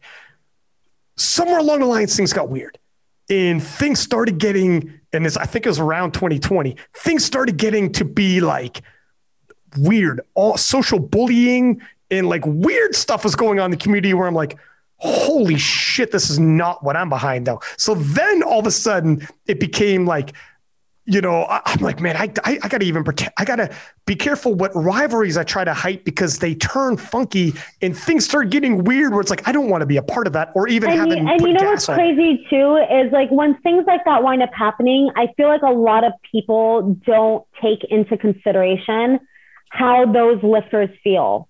Yeah. Because I mean, let's be real, the last like couple years, mental health has just been such an important topic. But like when things like that get so excessively hyped up and those people feel so much pressure, it really impacts their mental health. Mm-hmm. Like we see it and we have a lot of flex lifters that are at the top. And when we see the craziness that winds up happening, like you see how it impacts everybody. It's, so, it's are, are, you talking about just the pressure performing? you talking about when it gets like beefs, like like both. A, a beef? Like so here's here, when it's pressure performing, that is with high level sport though. I, I'm sympathetic, but at the same time, it is like, man, this is literally world class sports. You're going to have pressure. But beef, I see beefs get like holy shit. ugly. shoot, ugly. Less, where it's like, yeah. guys, whoa, guys, girls, whatever. We talked about this before because we, yeah. like, I was telling you, I'm like, my mental health would be in the toilet if I had to deal with King of the Lift comments all the time. I know. It was it, like, yeah. It, well, that, that's even like, um, I mean, the comments is the comments for me are easier because a lot of times, like I look at some of the commenters, some of them don't even follow King of Lift, so then I know you're probably not even into powerlifting. You're just a troll who um, followed a hashtag saw a girl with an arch and start talking shit. But that's easier for me to fluff off. But I mean, um, what I'm talking about is more. There are like so many podcasts out there, or there's so many personality influencers, and they can get attack mode, and then all of their followers can get attack mode. Only it's on a personal level. Because it's a cult. That's it's literally a cult. That's why when I say like, if there's a big showdown, Taylor Atwood and Perkins have a showdown coming right now if Taylor's like, fuck me, the pressure if I don't. Wait, is there more more pressure than with Taylor and Perkins than there is with Michael? Um, or no, Michael's in the mix, but Taylor, as of now, and Perkins are 12 kilo away. Michael's latest is quite a bit more, but he can be in the mix. He's a wild card. But like this, okay. So this isn't an analysis. Let me just get to Please have that star performance, Michael. If you're listening to this, yeah. you got you got three and a half weeks. Get your weight in check. Starve yourself a little bit if you need to. Don't do a hard water cut. He is doing good. He is. Drink your coconut water. Yes. Have 18 firearms. He's, T- Tina Tina's confirmed right now. She hates Austin Taylor. Hates. No, you know, you know what's crazy? You know what's crazy is this is going to sound really bad, and I'm and I I'm almost ashamed to say this. If you put me into a room with Austin Perkins, I wouldn't know who he is. what? He's a oh, no way. I, I hear the name, but I genuinely don't. I don't even know what he looks like. He's um and he's he's a phenomenal lifter, but he's also he's a good looking kid. And he's got some pizzazz on that platform. Like he's got some, he's got a presence. He's a charismatic kid. When you um put it this way, you're in the room with him, you'll know who he is. Yeah. Oh, I'm sure. I'm sure I'll know Yeah, he it's- is. But it's like isn't, he he, isn't he equipped? Wasn't he equipped at some He point? was, yeah, yeah. He does a Yeah, little bit of both, but he's far more raw now. He, he does both, and since he does like you know collegiate nationals, and they've done like university worlds as a team, maybe the regular raw nationals people haven't seen him as often. Plus, he's new. And, and that's that's probably why, because I I know his name, but I didn't know that there was more of a rivalry with Perkins and Well- not not so much a, a competitive rivalry, Yeah, not sporting, like for base sure. But, but because Yeah. the ru- numbers right now is Taylor's at 812, Austin's at 800, and then Michael's at 775. So on paper, Yeah. Oh. Austin's closer. yeah. Quite a bit. Now, now, Michael's got potential like a mofo. The thing is, too, Yeah, what if makes he if he has a star performance, like I, he's definitely going to be. It'll be that. That's the thing. I'm so excited for this Raw Nationals because I truly don't know what's going to happen. Because there's so many people that are so close, and there's so many people that haven't competed in so long, and there's so many people that have so much potential that I literally feel like almost every single weight class, the top five is going to be a toss up. well, if you look at it like Let's talk about that. I, I'm actually. I was going to say, are you, are you going to come right now and give your pick for the 74s? Well, well, I was gonna. Well, that's okay. So I was gonna say, let me just finish with that one with the Taylor and Perkins. I was gonna say, with that being a sporting rivalry, I know those two fellas talk, but the sporting rivalry between them is fucking intense in terms of um the pressure because there's so many eyeballs because they're so close and. Austin is the first, like 800 kilo was the big 74 kilo goal. And Austin hit that as a junior. So, and then Taylor, of course, being Taylor in the 74s. So, in terms of sporting context, the pressure on those two is crazy. However, I don't feel sorry for either one of them for feeling pressure of performance. That's what happens in sports. But there are situations where things are getting kind of clicky and whatnot, where things are getting weird, and not with those two, but in other aspects and other scenarios, and weird things are happening on like social media influencers and whatnot, and weird beasts happen, and that's a whole different enchilada. So that's where I just wanted to say, in terms of um, my sympathies, and like, man, I could get pulled into weird shit too sometimes. Like, fuck me, I don't want to get involved in this. So I do the Russel Orhii myself. And that's where some people might be like, I thought you you might like a little bit of, of heat on these stories. I like heat, You're very notorious for that. but I like heat like um, Austin versus Taylor, and I'll I'll hype that up. But if Austin and Taylor were um, like, I like heat like that. Like that's where I, I don't feel sorry if someone feels pressure to have to win. But you do. That's sports. Like that's that's like the beauty of sports. Is like that's why a guy like Ali um, would rise up and be like, that's where he's at his best, or Jordan, or whoever. Right? With no pressure, it means nobody cares. If you Yeah. want to be in a weight, there are weight classes where no one does care because there is and, no. I, and I think that I think that was a topic of discussion also with like pressure and sports and stuff like that. It's like you can be like ranked number two, and that total could have came from a local level meet. But if you wind up going to a national meet and you have all these other people that are a lot closer Better- to what yeah. you can hit, that's Yeah. a lot more pressure Talk- because yeah. because then they're looking at your numbers and they could they could just slightly chip what you're hitting and then you lose your standing. any little fuck up, like we've already talked about, it changes. It's a whole nother ball game. You can. It's easier to perform 100 percent when it's at a local meet and there's no pressure, and you're going to go nine for nine because no one's pushing you, and you don't even got to look at the scorecard because no one's close to you, and all the- Yeah. all the variables are out the window, so it's easy. It's a whole Yeah. different, and that's where um. So that like so when you're saying to to the point of my reputation of loving that, yeah, man, because like if I'm going to um like the King list, like a for sure was hype a showdown and make you care. Let me tell you what's going on in the 52s. Liz Craven's coming back from Australia. Oh, Tina's back. And then you got Marisa Inda trying to hold her ground. And then, wow, look what's going on in, in France. Naomi Alibert, who's like, when you start hyping, like, who's going to go? Hey, you forgot someone in the 52s. Yeah, I know. I, Dude, like, I was, I, like I said, I am, I am extremely, extremely close with Marisa, but I would be lying if I said I am not like I, that. I'm not worried about Andi. She squatted like 330 or 336 for five.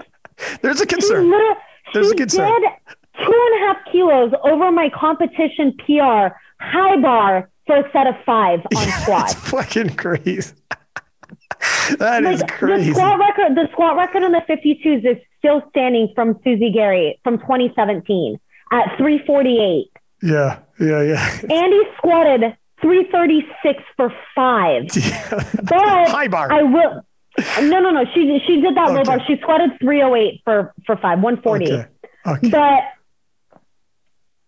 I, I, I, and she put 380 for five. I, I truly don't know what's going to happen. But I mean, like I said, Susie Susie's squat record was three three forty eight, and that was back in 2017.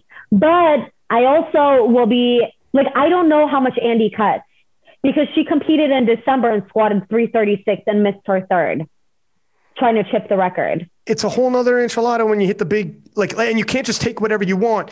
Um, you know, you because you got to worry about what everybody else is doing. And when you, if you just went, if you, if you're by yourself at a local meet, you could go all out on your third.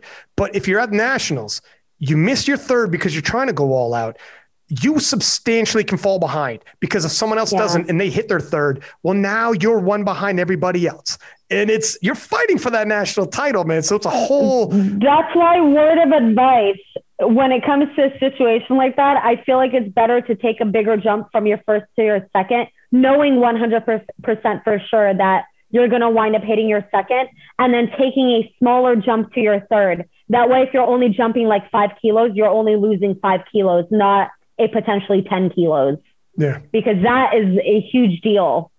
But again, I, I don't know what's going to happen. I don't know if she cuts hard, but I mean, it's just crazy to me that she competed five months ago and she's hitting her competition PR for a set of five now. and she she did hit 52 on the dot at that meet.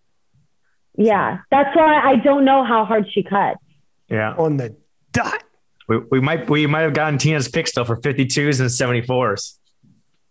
I do. Wait, who did I pick for 74s? You're picking Mike. Wow. I didn't. Pick, I didn't. I never said that. See this, watch this guy. Watch this guy. He's he's, he's tricky. He's we have tricky. To hear, we have to hear the 83s next. Watch this guy. He's tricky. Oh man. He's tricky. He's, he's going to quote. I don't know what's going to happen you. with 74s. I don't know what's going to happen with the 74s. I I love Marisa with every ounce of my being, but if Andi Riley does not have to make a very big cut, I I think that it's going to be Andi and I'm gonna do the best of my ability to hopefully go home with the third third place. But at the same time, Jamie has a very big bench. I'm pretty sure she squats very close to what I squat, but my squat is not at its peak right now, so I have no idea what's gonna show up. It depends if my freaking right side of my body wants to work that day. but I haven't.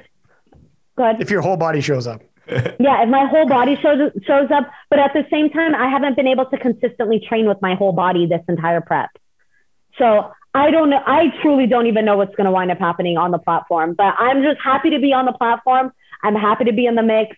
I'm going to just give it my all and do my best, and just hope that I don't break in the next three and a half weeks. and so, I'm I'm super excited. Uh, well, I'll, I'll get you one second, Aaron. And I'm super excited. I just want to throw this in there um, hopefully we'll talk about it in a minute, but if everything stays normal and uh, USAPL and IPF stay together and IPF World still happens, God knows what happens with any of those variables, then Naomi Alibert from France has been fucking on a terror, like world records in the gym. And like, I can't wait to see that one. What, what were you about to say, Dean? I don't ever want to speak negatively of any lifter, but I don't think she has a bench. I don't think she's got a big bench, but she still has a big total. She's got a big with, squat and a big pull. And those are and those put but together quite again, a bit of total. in my mind, I just keep thinking Andi Riley pulled 380 for five. yeah, I mean, I look, yeah, yeah, it's, is. it is uh yeah, I, it's gonna be good. It'll be it'll be it'll be fun to see what Yeah. happens, and hopefully it all comes together. What were you gonna say, Arian? Uh, no, just gonna say outside the 52, since Tina doesn't know what's gonna happen or anything like that. Which uh, women's weight class are you interested in watching? Dude, I'm stoked for the 83s and 93s. Uh, but I want to hear from one no, no other women's weight class. Well, one. Well, You're not one interested in the, in the new weight classes, 69 and 76?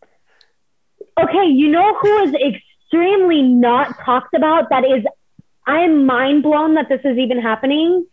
Who? Meg Scanlon in the 57s again. Yeah, well, She just had twins. and it's crazy how quickly she And trimmed she, have you looked at her videos? Her triceps are its own state. Yeah. Like, The, the only she thing is, is so jacked. she's she's jacked like- as shit. she's literally right now like body goals of what my my body goal would be right now and she just had twins Yeah. The only thing is, so 100%. And, and I, I remember she posted and I remember being like, holy shit, it's crazy, you know, what you did in so little of time. She turned around crazy.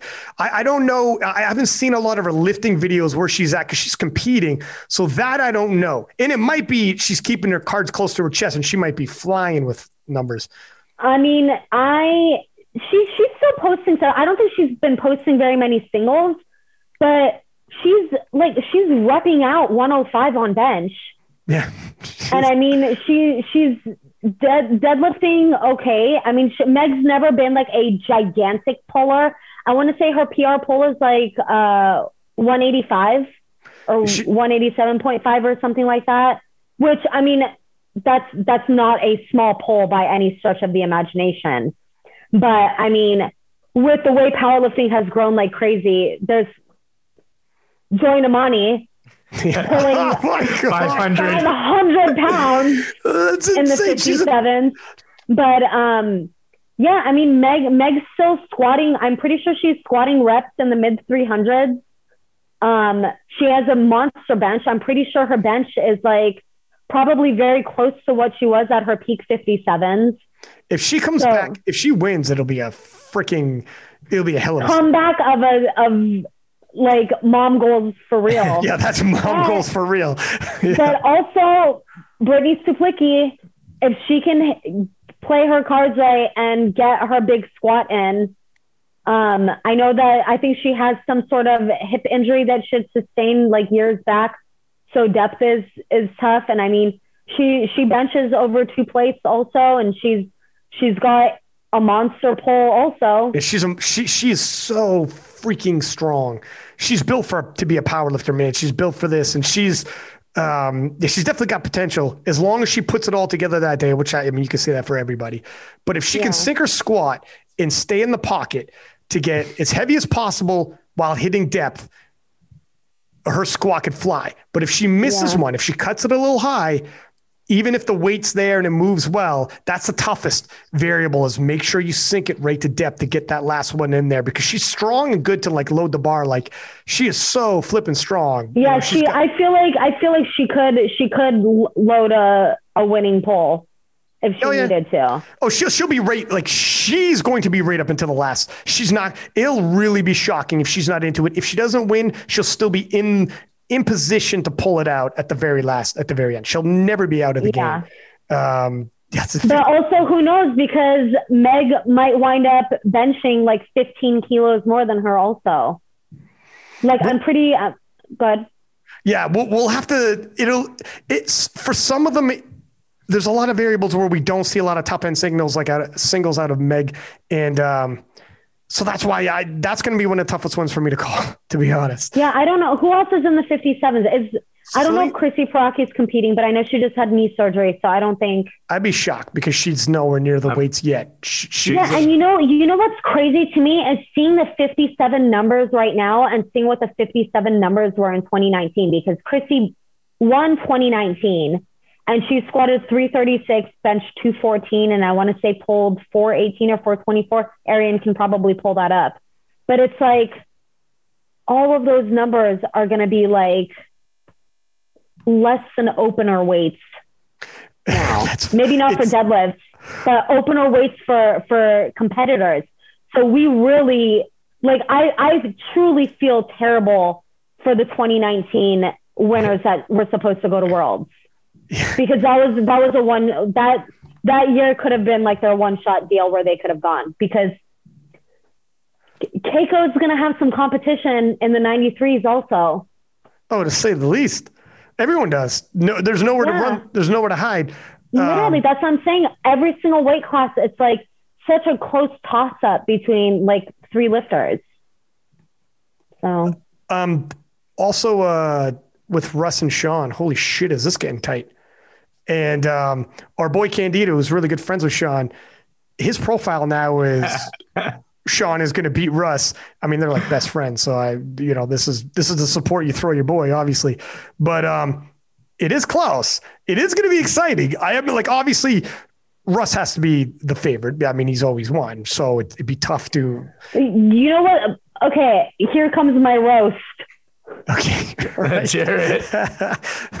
The issue with 83s in that regard is all three of Russ's lifts are clean lifts. For Sean, if he gets the Dave Ricks or Paulie Steinman on bench, he's getting his bench opener. If and it's gets- going to be dropped. You, for the pause, you mean?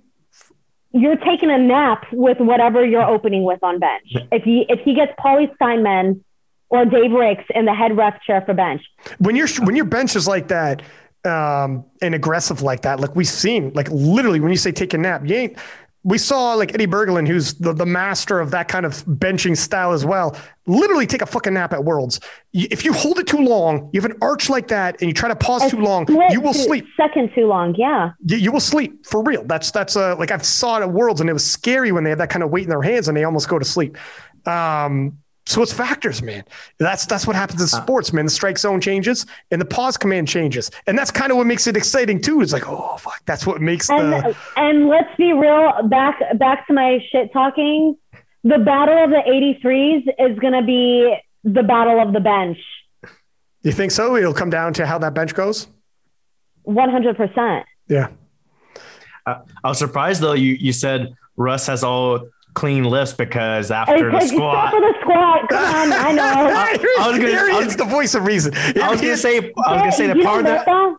You know what though? Okay, so that's to my back to me dropping out of 2019 nationals.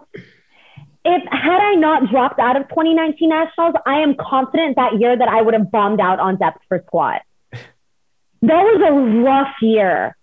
It was like I, a lot of lifters were getting called on depth that year. It, it, it could be rough this year too, because for a couple reasons. One, maybe the referees don't have experience either. We haven't had any nationals. Maybe they haven't been going to meets. They, they can be you know rusty as well. And two, we were we were uh, certifying national referees at local meets, and then they just have to come to a national to kind of like you know keep their status. So you might have new referees there as well. It might be their first national. So I thought you were gonna say part that, of the, that part of the on both sides, though. That's what I said, part- both sides. Part of the excitement could be like, what if like Russ makes one squat, Sean makes one bench, and Oh, then we go Jesus. deadlift. Oh my god! And, uh, the winner goes three for three or three for nine. Sorry.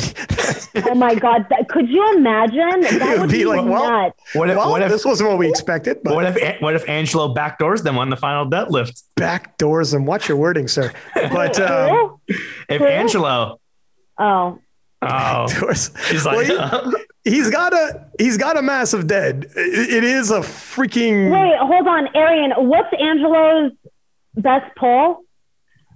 uh, I don't know.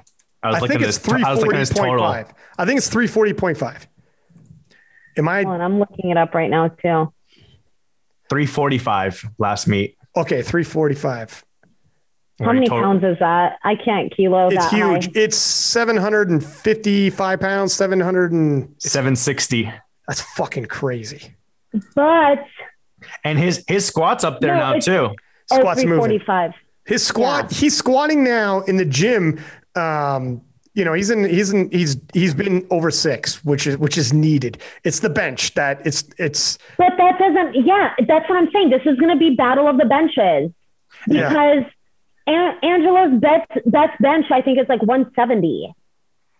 But yeah, Well, I mean, I'm- it, it, it could be where like you know A- Angelo, Sean, and, and Russ are putting up like you know they make all our lists hitting huge numbers like you know 835, 840, 850. But if they all start missing too, you got all these other guys there too with uh, Ryan's boy Jamar Royster, John Gruden signed up. So what if they're all Like he's around? my boy for some reason. He's Hey, because I'm a smart guy. that squad. Gruden, if Gruden is able to come, What's the inside I'll scoop talk- on that? Because he's flex fam, right?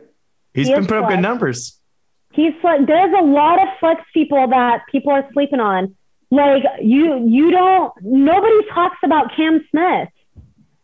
Cam Smith is another flex boy that's been with us for a long time, who's a 93, who is also pulling in the sevens, benching in the fives. I'm pretty sure he squatted low sevens or or high sixes or something. I think. It, were you telling me about him?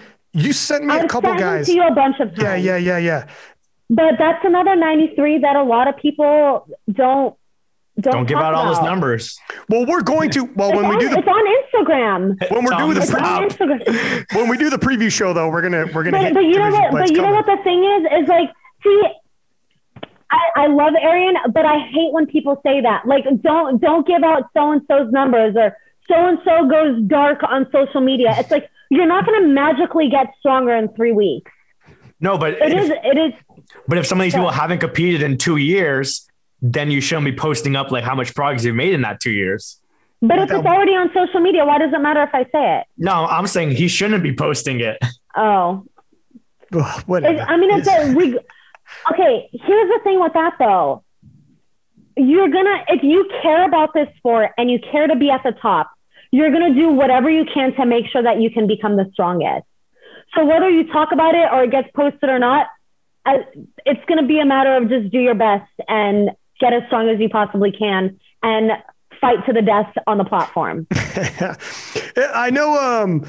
Yeah. I mean, end of the day, it I hate it is. when people go dark. It's so silly, especially at the end where they try and be all secretive. It's like, dude, you're in a drug tested federation. You're three weeks out. You can't just magically and get into completely uncharted territory where you become colossally stronger. But I mean, again, I'm I'm excited for the 83s. I'm excited for the 93s. I'm very excited to see Flex Fam kill it. Another group of people we did not talk about is Jesus Yeah. Oh. and Ray. Okay. So we, when we were talking about um, how things have changed since 2019, like the last time we seen everybody, talk about the change in the 120 plus, where it was always Ray Williams. Now it's like, holy sugar, what are we talking about? We don't know what to expect from Ray. Um, I mean, he's he's somewhat posting, but somewhat not. Again, you're, you're Lives have changed a lot. Lives have changed. Baby. injuries come, you know, like like wear and tear from years and years and years and years at the top doing ungodly not- things. He also just had a kid. Right. His whole lifestyle's changed. Recovery is going to wind up changing. Yeah, he's in his Like you're not going to sleep is going to be impacted. and he's a big man carrying carrying a lot of weight around and, and as you get into your 30s you know just wear and tear on your body period and he's been squatting over a thousand pounds for how many years in a row now however many times eventually you know so um and then you have a young guy like jesus who's freaking absolutely murdering it every time he's in the gym it's like oh my god and he's posting up at like 21 years old i forget his total off the top of my head but it's over a thousand kilo it's insane what he's doing so even if ray comes in at a 100% like look, previously it was like if Ray's not a 100%, Jesus is. Now we're kind of talking like, well, even if Ray is a 100%, what are we talking? Jesus is talk about the amount of progress Jesus has made. He might he's overtake whatever new. Ray's ever done. He's new. Yeah, yeah. This is his rate of adaptation is far greater than someone who's been Yeah, in the game 10 he years. he totaled 1,055.5. so there you go. At So 21, 23, like 23, 2,327 pounds. he is a he's 21. He's a kid. He's a big He's a kid. kid. He's a big kid, but he's, He's a kid. big boy. He's a big boy. He works hard. Yeah, he he, works does. so hard. yeah, he's but committed. yeah. I mean, I'm really excited. Like, I'm excited to be back on the platform, but I'm just, I'm ex- like, I haven't gone to a single meet. I Me haven't gone to anything since like national or to since Arnold of 2020. I mean, there's gone nothing to in California, anyways. Yeah, but Joey's traveling. Joey wound up. Joey went to collegiate nationals. Yeah, yeah, We yeah. had- that's right. Yeah, yeah. Yeah, we had we had a meet in Fresno, so he went to that. Like, I mean, Joey's gone to meets and stuff. So who knows? Maybe I maybe I need to brush up on my handling skills too. But come back. I mean, yeah, It's- no, I mean, I I know I know what I'm doing, but I mean, I'm definitely really excited to see winds what winds up happening because we've we've got like top three lifters in every single class, practically every single class. That's So, uh, and we and we have we have battles of of our own lifters competing against each other. that's gonna be tough. Yeah, yeah, that's one thing that we actually looked at today. We looked at the roster and we were just like, there's, I think, 16 people in the 93s, so that's going to wind up having to be multiple flights. Arian, do you know anything about that? They haven't put any flight information out, but I mean, there's people still dropping out, so we'll see what happens. Yeah, I wonder if if they just haven't pulled them off of the roster because from what I thought, I thought it was only going to be one flight of lifters because I am going to lose my mind if like Cam Smith and Jonathan Cayco wind up on different flights. Well, I mean, so how are you guys going to handle? You just have to have like multiple people h- helping out handling, and it's going to get crazy. Like you guys have like a team of handling, basically, or Well, we have a bunch of flex coaches. oh, okay, okay. So I mean, I mean, there's Joey, there's me, there's Michael Davis, there's Will Vias, there's Isaac who coaches with us, Joey's brother Chris coaches, and I think we're all going to be at nationals. gotcha, gotcha, gotcha. You're just gonna yeah. Yeah. divide and conquer type deal. Yeah, I mean that's that's all we can do, but I mean, when it comes to like the top top like first, second, third place people, if we have all three of those in one weight class, Joey's going to be in trouble. Well, it, could- it could Because, come I down. mean, to, because they're Joe.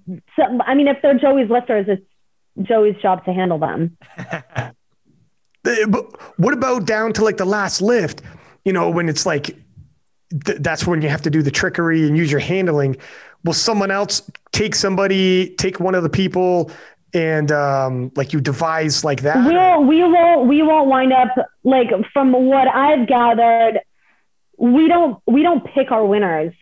You know, we're not going to be like, oh well, we're closer friends with this lifter, so we're gonna make it so that they win. We will always RP ten load the bar for whatever lifter needs it pulled.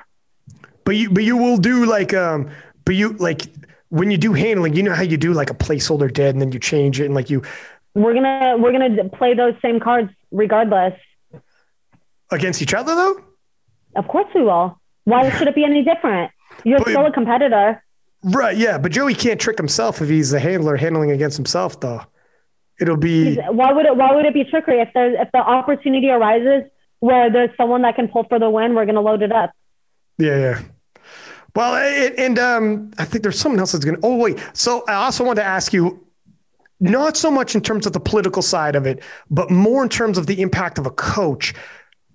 Is it, and this is for you too, Arian, um, not in the terms of the political side of it, but more in terms of a coach. With all this talk about possible USAPL leaving the IPF, is it kind of like holy shit scary as a coach who's like business? This is your livelihood. This is how you make your money, etc. Um, is it like like would that impact you greatly? You know, because I remember I remember Joey posted, uh, you know, after all this is over with the you know IPF, et cetera, and I'm like, if USAPL left, because Joey would have lifters all like you, you both you guys have lifters all over the world. So some of them the IPF, some of them USAPL, some of them will conceivably be um, the new IPF affiliate if this even happens. I don't know. We don't know what's going to happen. I'm not really looking to get into the political side, but um, is it stressful as a coach being like, "Fuck me"? This is my livelihood, and where I make my money could be like really weird next year. Like this, I don't know what sanctions are going to be if I'm allowed here, if I'm allowed there. Like, w- what does it feel like on your end? I don't think it really is gonna matter. I mean, we we already have lifters that are in like different federations.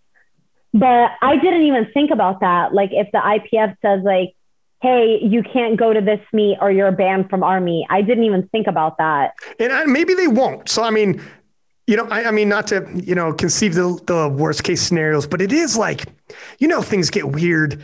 You know, have you thought about it, Arian? Because like you're a straight up national team coach and, you know, a, a coach for programming, et cetera. Like, they, is this not, not what you're going to do, but more in terms of stress levels? Is it like, frig, man, this is more than just a passing thing I'm watching. I, this could impact me, my finances and everything. And I got to make tough decisions. It's got to be stressful. Yeah, I mean, definitely depending on how it plays out and what rules they have. Yeah, I mean, it'll impact some way. It's the same thing, like you know, when lifters want to think about maybe doing like the showdown meet or some other meet, and then you're like, oh no, you can't go there because then you won't be able to go to Worlds it could turn into a similar situation where, like, you know, if a new federation comes around and let's say like Jesus and Russ and Amanda and stuff want to go to Worlds, well, then Joey can't be seen at, let's say, USAPL Arnold Sports Festival or Nationals because someone from the IPF, one of these countries, will be out to get Joey and his lifters and be like, oh no, he went there. He's not allowed to coach and like get him suspended from IPF Worlds. So it depends on what punishment either yeah, side's going to try and do. I didn't even think about that. Like, and this is the stuff you know, and I who knows? This might all never happen. But this is the stuff that stresses me out because it's not just you two, but like um, you know, obviously there's so many people that I talk to that like I'm friends with that are like are in bad positions where like fuck, it's gonna make it very difficult for a lot of people. I think cooler, hopefully cooler has prevailed and everything works out okay. Or if there's a split, it doesn't get further political and people get into camps and things get ugly. Just lifters even start getting into camps.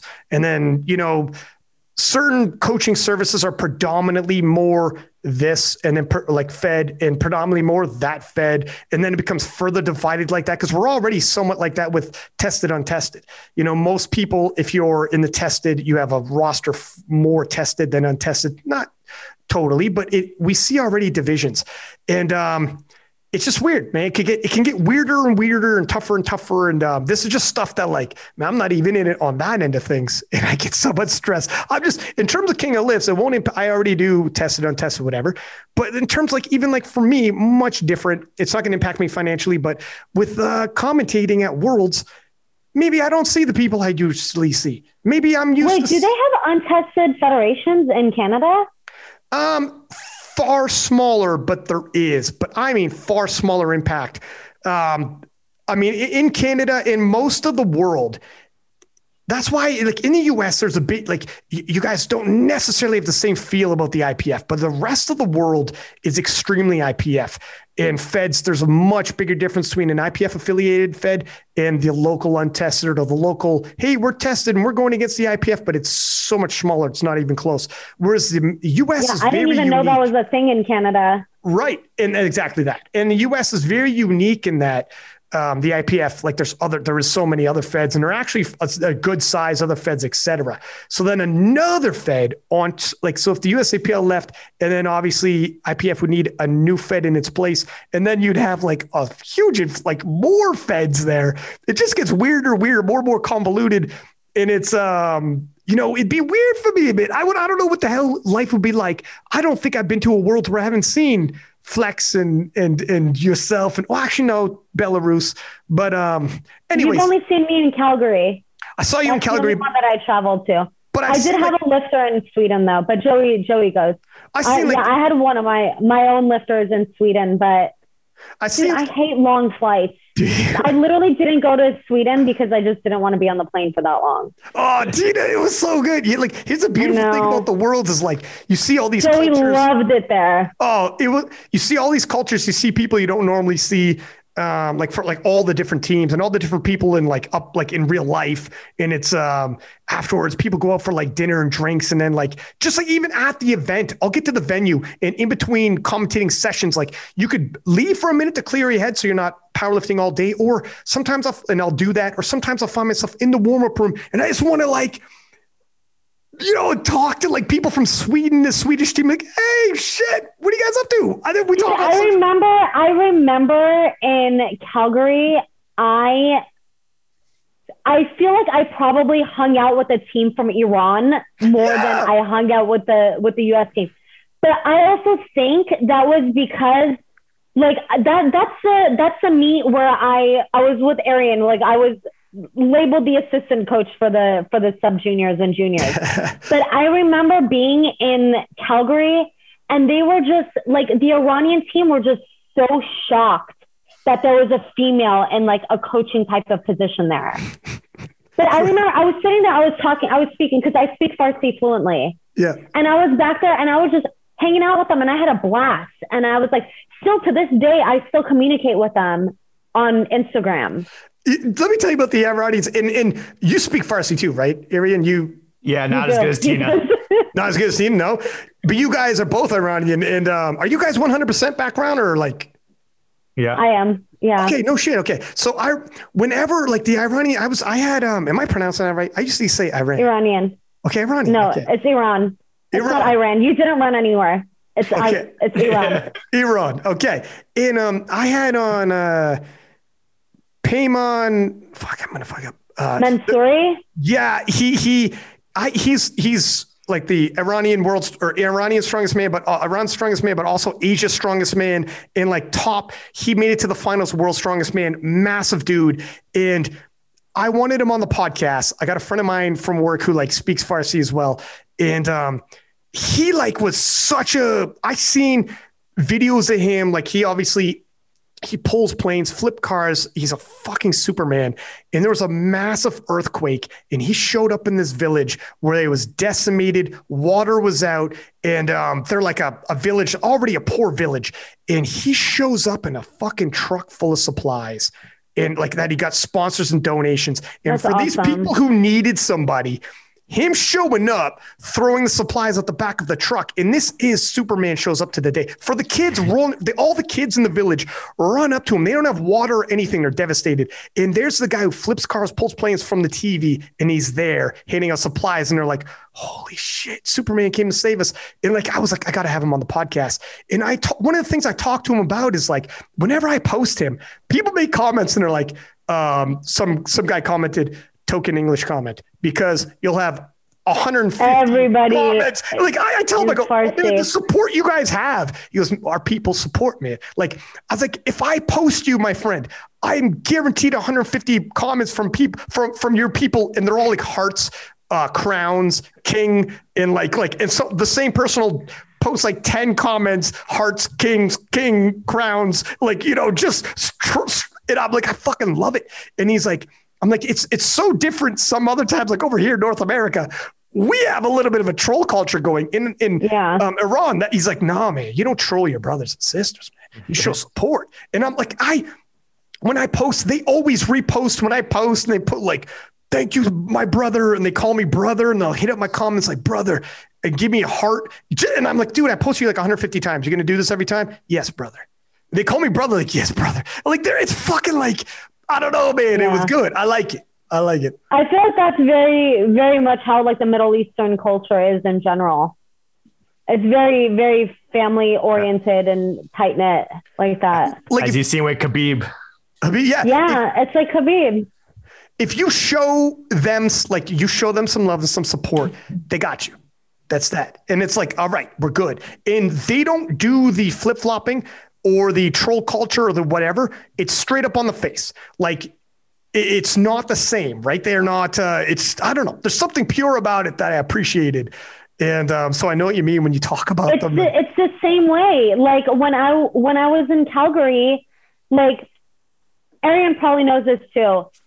Nuts are very like common type of like like comfort like family type of food. Like you'll never go to like an Iranian event where there isn't like a giant bowl of like pistachios and nuts and cashews and stuff in there. And I remember when I went to Calgary, I sat down on like one of the warm up benches and they literally came to me with a bag of nuts and we're literally just Oh, that's- shooting this shit, like just eating, like cracking nuts together. that means you're And that's very Iranian culture. And Arian can probably vouch for me with that, right? Yeah. Yeah. Yeah. Like you'll never go to a family event or any type of like Iranian gathering without having nuts there. And they did the same thing. They brought the nuts and we were literally just shooting the shit, talking about powerlifting and the event and stuff like that. They like asked me about like my whole life. I mean, they were more so shocked that there was a female there in like a coaching type of position because they didn't even bring any females. Like obviously powerlifting in Iran for women is like if it even exists, it's very, very, very slim to none. So, I mean, they they were extremely respectful to me, which is weird, but I appreciated it so much, and it's something that I will always remember. So, I mean, it was it was super cool. But I mean, to this day, I still communicate with those guys on Instagram. That's what I love about Worlds is like you come into contact with so many different cultures, and they come into contact with you too. So you, when you're going through the whole, you know, finding out about them, how they carry themselves. Like I, I had no idea about that. They're, to share nuts with somebody is a big deal, and like to be like. I mean, it's uh, not. It's not that it's a big deal, but it's like it's a it's a closeness, respect type of thing. That sounds like a big deal. yeah, but I mean, I, I, I know what you mean. I know. I know. But, you're not trying to blow it up like it means you're your best friend, but I know you mean where I, I just I like that you that that happens. The exchange of culture and understanding. And then they also people from around the world walk away. You also educate them to how you guys are. And it becomes like this exchange. And man it, that's what i freaking miss. And I, hopefully we have it again. And then uh, to double back on my point i hope that like all the usapl people that i'm used to seeing i still see. But whatever. You can always come to america. I mean i was telling you i was like I was like, if I ever wind up like putting on a meet and I and Gino's not available, I'll fly you out to California and you can come be the commentator for one of our one of my you could be my you could be the commentator for my zoo culture meet. Maybe Brendan will show up. no snap! no stop it. Oh my god. Wouldn't that be cool? That but, would be um, more than cool. yeah. yeah, back, back to like the whole like seeing like different nations and stuff like that. Like when I went to Canada, I wasn't even competing. I was yeah. I was a second place nationals winner, but I still went in some sort of capacity, not on the platform. But I have like six or seven competitor, like different country shirts. Like I remember when I came to Canada, I made it a point to pack like all of my USAPL shirts so that I could trade with the lifters. Yeah, yeah. I, I know that's what everybody does. I yeah, I did that. Like I have New Zealand. I had um, I have I had two Canada ones. Like I I traded with Joe Reber. Um, yeah, our, our fifty. Uh, yeah, Japan. Uh, with, I traded with Sweden with Sofia Waldemarson. I have like I have like six or seven of them in my closet, but I took all of my USAPL shirts and I traded with them. So I have a closet full of them. When you're not competing and you're at worlds i almost feel like you're able to appreciate everything a little more because you're not stressed about your performance coming up you're actually like you could be present and get into that kind of thing like this is where um, commentating when i first start the first couple days are a little nerve wracking because you're like live on the air and blah blah blah. But then, um, but it starts off with masters, like master four. So I'm talking, I'm doing like six hours a day live and it's like seven year olds deadlifting. So you know, like the pressure's not really on. Whatever you're going to say, it's not going to end up clipped and freaking people talking or whatever. So then by the time the, the juniors and an open come around, you're warmed up to it. You're in the swing and you're able to relax. And I'm talking like after two weeks of every single day on the air for six hours, now it's no thing. I could go in the warm up room and I'm present. I can appreciate, look around and be like, I'm here. Like I can go up and talk to people and like soak it up. And like you look around, this shit isn't going to last forever. You think I'll be the IPF commentator for the rest of my life? Who knows? Every year it's a blessing when I get invited back. You could wind up being, you could be, you're, you're Canada's Gino. Oh, God, Gino, G- Gino is like our our commentator, and you're you're like the IPF and, and Canada commentator, I imagine. Sorta, yeah. Well, he's an announcer though. He's an announcer though. I've done some announcing. They've asked me. They're like, "Can you announce at Worlds?" I'm like, Fuck. "But that's not that's not what Gino's main job has always been." Yeah. Do you know what Gino did before announcing? What did he do? Wow, probably a lot of things if you ask. if, if memory serves me right, and I hope I'm not mistaken, he worked for he worked in the financial department of yeah, like yeah. the Hershey Chocolate Factory. What was or something Hershey? like I that? He was in finances. I didn't know Hershey Chocolate. Yeah, it, it was Nabisco. It, think, oh, Nabisco. Nabisco. Sorry, Nabisco. No kidding. Yeah. Yeah, he made. Some, yeah. That's it's pretty wild because it's hard to picture him in like a corporate setting. but, um, yeah. Maybe he had short hair and like you know, you, It would kill me inside. Look like a pirate. it would it would kill me inside to see him like that. It, something would die inside of me to see him yeah. in the corporate Gino. But the older you are, the more like lives you've lived. Like when I talk to people about some of the things I've done, they're like, "Holy shit!" And then eventually, like, "How old are you?" And I'm like, ah, "Well." I'm a little older, but the longer you're around, the more you've done things and experienced things. It is what it is. And um, like like I was saying, the more you realize, like how many different chapters in my life I've had before you guys met me, before Kingless, before any of that, and all these different little adventures I had. And then you're like, so when you're in something right now, like we are, I know this isn't going to last. Another this this chapter will close at some point, and another chapter's coming. So when I'm in it, like at the next worlds, if I'm there, I'm like fucking soaking it up. Like I don't care because this might be my last. I might not be invited back or whatever the shit. Who knows? But like I yeah. am in it, in in soaking it up, man. Because and ride it while I can because it doesn't last forever. Yeah, my my IPF Worlds uh, coaching might be done, Ryan. It's over. Yeah, you'll be the president of this new Fed. I know you. I'm watching you, kid. I'm keeping keeping tabs on you. You little political sneaky guy. You. But, yeah, uh, I'm very curious to see what winds up happening. But I mean, I'm I'm 95% sure it's going to split. Oh no! I hope not. I was hoping against it because I mean, just because of everything, I don't want. I I, I, I mean, we can not... talk politics about it. I mean, I'm. I'm I'm open to talking about it if Arian's open to talking about it. I mean, I'm I, I am too because I, I mean we already have. I just was uh, didn't want to get totally off onto a thirty minute or before I got to my other point, but um, yeah, I mean I, I hope everything gets worked out. It's uh, who the frick knows though? But you think it? You think it's not going to happen, eh? Yeah. No, damn it. I I mean I'm almost. I'm pretty positive Gaston has hated us and has wanted America out for a long time. Well, it won't be America. It'll be USAPL. America will always be part of the IPL. Well, U, U, yeah, USAPL. I should say USAPL. Yeah. Yeah. But I mean, we do do a lot of drug testing. Like we do a lot of it. We know this because Flex is very blessed and and we have a lot of top level lifters where they're just like, dude, I was in the middle of my training session and they literally came in and I was in the middle of training and I got drug tested in the middle of training. So I feel like a lot of people don't understand like this is real. Like this, this, I am one of them. National office contacts me and I show up at people's houses. Oh, you do doping, the drug testing? Yeah, I've done it before. I have a doping control officer badge and everything. Mm. The national office will send me an email with the athlete locator form. Go to their house and and go test them. So it's like it is it is randomized, and I and I hate when I see on social media how they're like, oh yeah, it's not it's not actually like random or whatever. But I mean, it is. We've had plenty of lifters get tested without knowing they're going to wind up getting tested. Yeah. So I mean, it happens a lot. Hopefully, it gets worked. I don't know if like I don't know. I don't know what the repercussions are or you know what's what's what's going to take place or what's going on in the background to try to make it happen if talks are like good if they're bad if they're completely shut down. And this is the way we're going.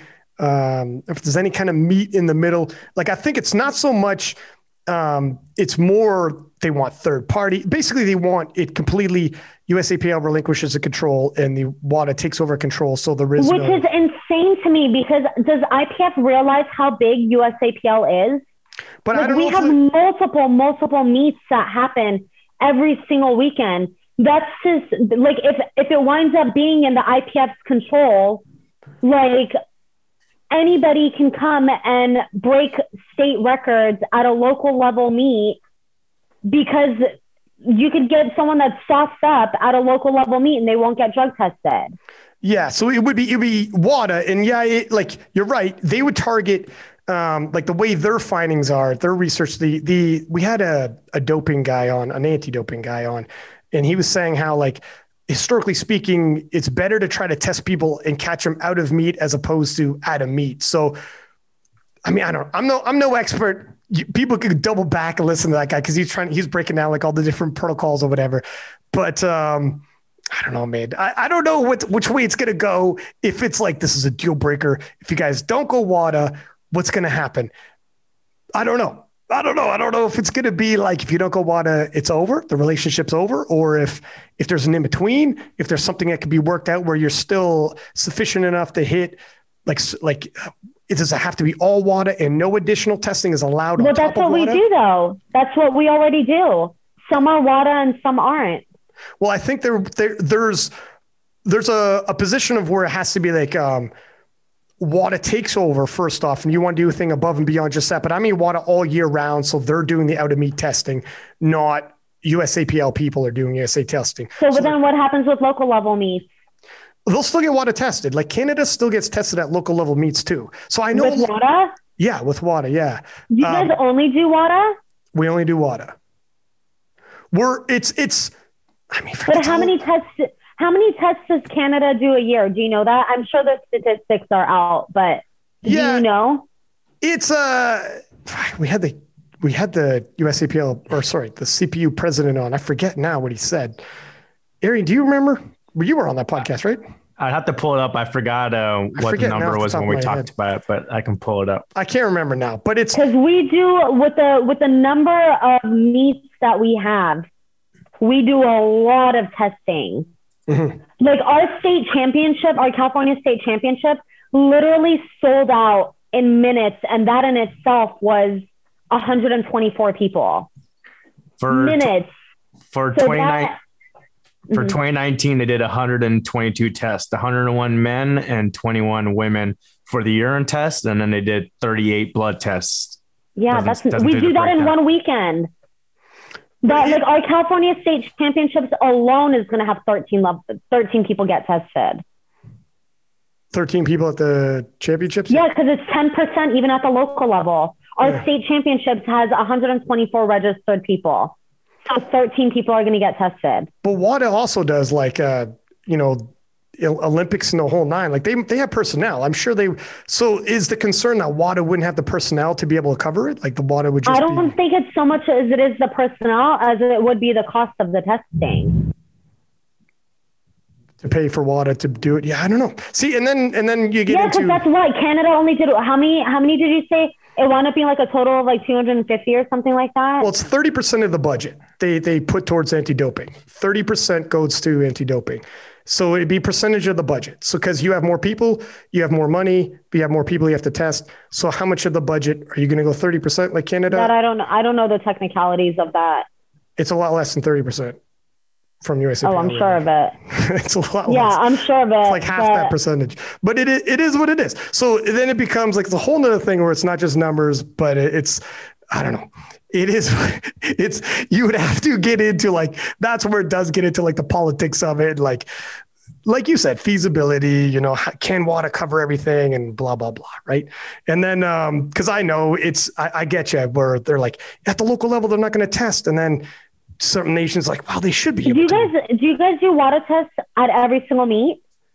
Um, they, it's always WADA. Yes, any every test, Okay, and they test yeah, on but, local as well. But every oh they do they do testing at every single local meet? They'll do testing at a local meet. They'll do out of meet. Te- what they found is out of meet testing is far greater than at a meet test. So that's where like I know the emphasis. There's some rules I think in place now. Uh, where they want to maintain where like if you break a record you get tested but then WADA was seeing that um, testing someone at a meet like it makes sense right on the surface for sure if you broke a record well that's the person you want to test but then WADA was saying we get far better results testing that individual not at the record when they broke the record but out of meet. So we catch them two months before or two months after. Now you didn't suspect us. We show up. And it's not someone you know. It's not anybody that coaches you, coaches a rival competitor you're going against or anyone. It's us. And we're going to test you and you have no say. Um, and, uh, you know, blah blah blah. Right. This this is what the anti-doping guy was explaining in terms of because they had like he has the stats in terms of all of this. Um, but like maybe there's an in between where like you could uh, I don't know if this is allowed, right? I'm just talking, but maybe there is like all right, you guys can do all that, and then on top of that, we do testing at meets because we. No, Arian's saying it, they wouldn't be able to. So, so who knows, man? I don't know. Maybe I'm, I'm trying to make it so everybody's happy, but I'm not going to get there. That's what they were. That's what they were trying to do back in 2019. As far as I know, that is off the table now. Yeah, and I mean it's it's tough. It's tough, man. It's gonna be it's gonna get ugly, Tina. Yeah, I mean that's why that's why I'm just thinking right now too. It's like, do you know how many how many members CPU has? Um, we did uh, because I was. Uh, it's it's it's. I fucking uh, I know I know he said it in that podcast as well, Arian. I I keep relying on you, my dude. I can't to put you on the spot there. I forget too because years ago, like if we went like you know three to five years back, Canada was about 10% of USAPL membership, but, Oh, it recent, see, but, rec- but that's recently it's caught up. Recently it's caught up to where maybe it's more like, you know, 25% or 35%. Yeah, because in 2019 we had over 20,000 members. And it's like if you think about it, just like the sheer volume of even local level meets that we have, and 10% of the lifters at the local level meets, that is like let's say let's say you have a two day, two platform, three session meet or something like that. Like you're testing over 20 people at that meet by itself. So it's like if you think about how much that would cost as far as like like the WADA panels are concerned, that's going to be some astronomical number, and that's not.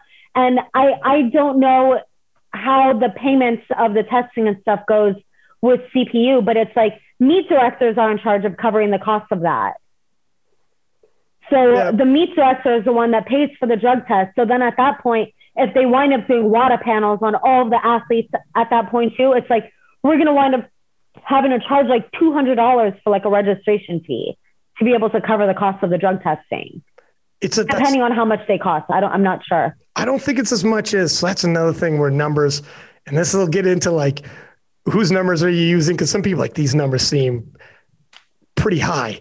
Um, so I don't know. I, that's another thing that the CPU president was talking about how much a, uh, a test costs and how much per test they were they were um, they were giving. I'm pretty well for sure that we got sent an email about that, didn't we, Arian? Who sent that email though? The, I think it was from Larry, from the USAPL president.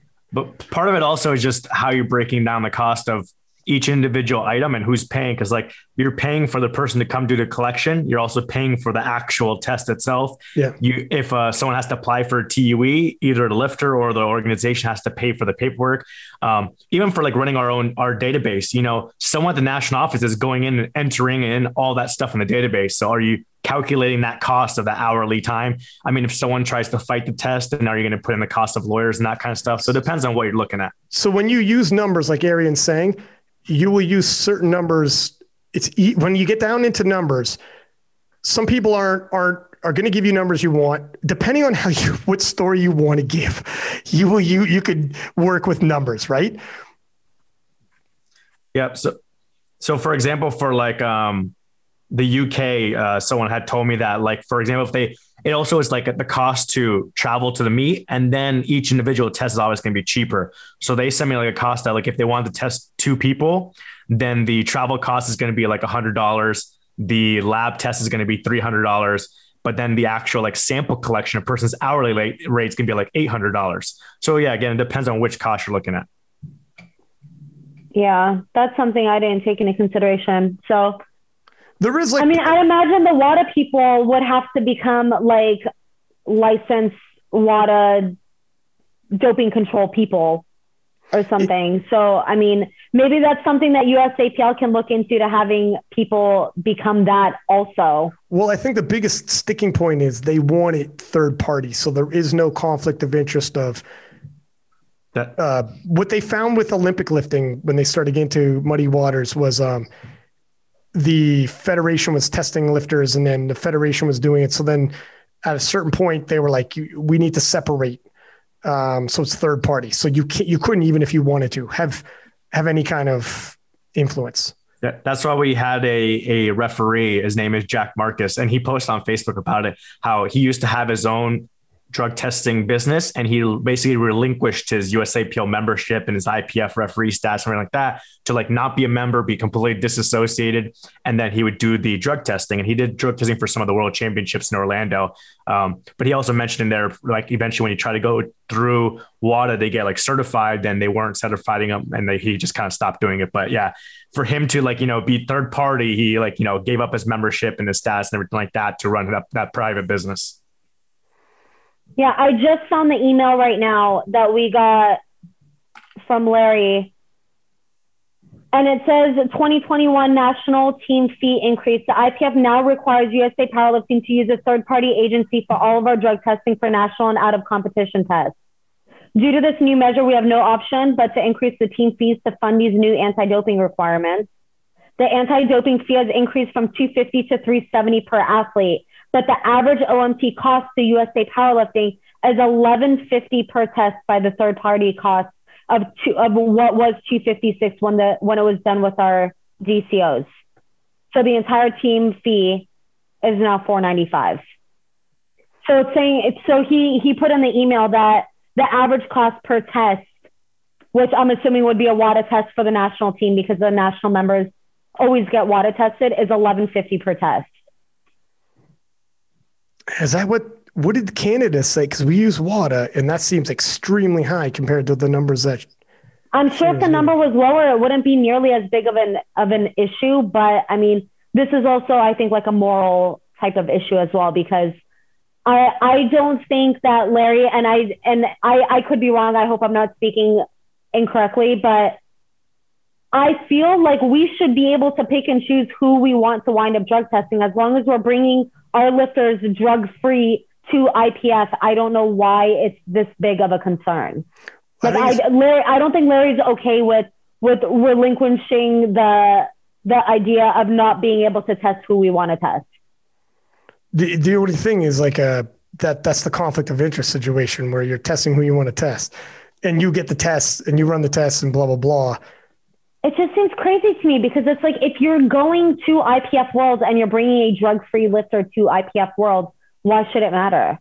Well, that's what they they they would push back and say we want to make sure it is. So you're not saying it. A third party who has nothing to do with it is saying that they're drug-free. That's what they, then they would push back. Them, then test them at Worlds. Yeah, Problem solved. Yeah, and they do. Yeah, I mean, it's I know. Look, this this is exactly and and uh in terms like all the numbers and stuff, man, it is it's difficult to follow, right? Like I know the IPF doesn't really put put back much pushback at all. Well, they haven't done any pushback at all on social media. So we are it's very heavily slanted on one side coming out in terms of numbers. But there are like a lot of ways you could break down numbers and um and not everybody's looking into some of it. I will say.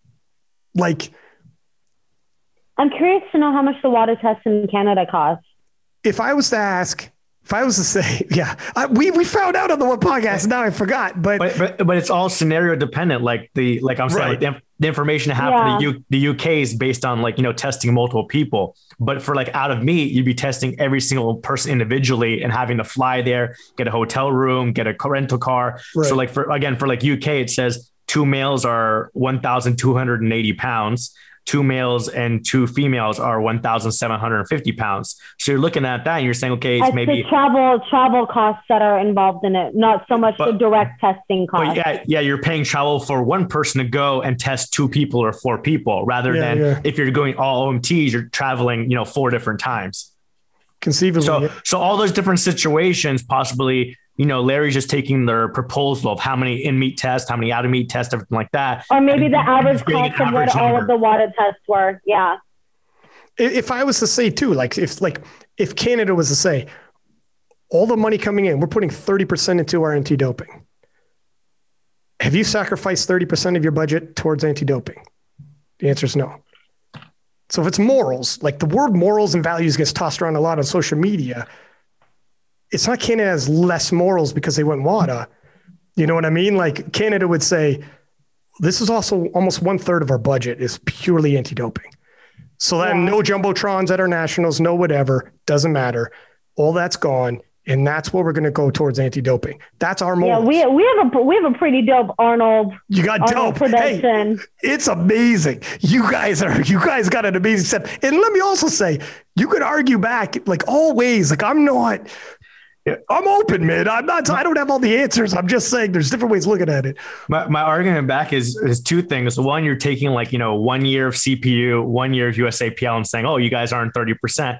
And two is just it's because one year, no.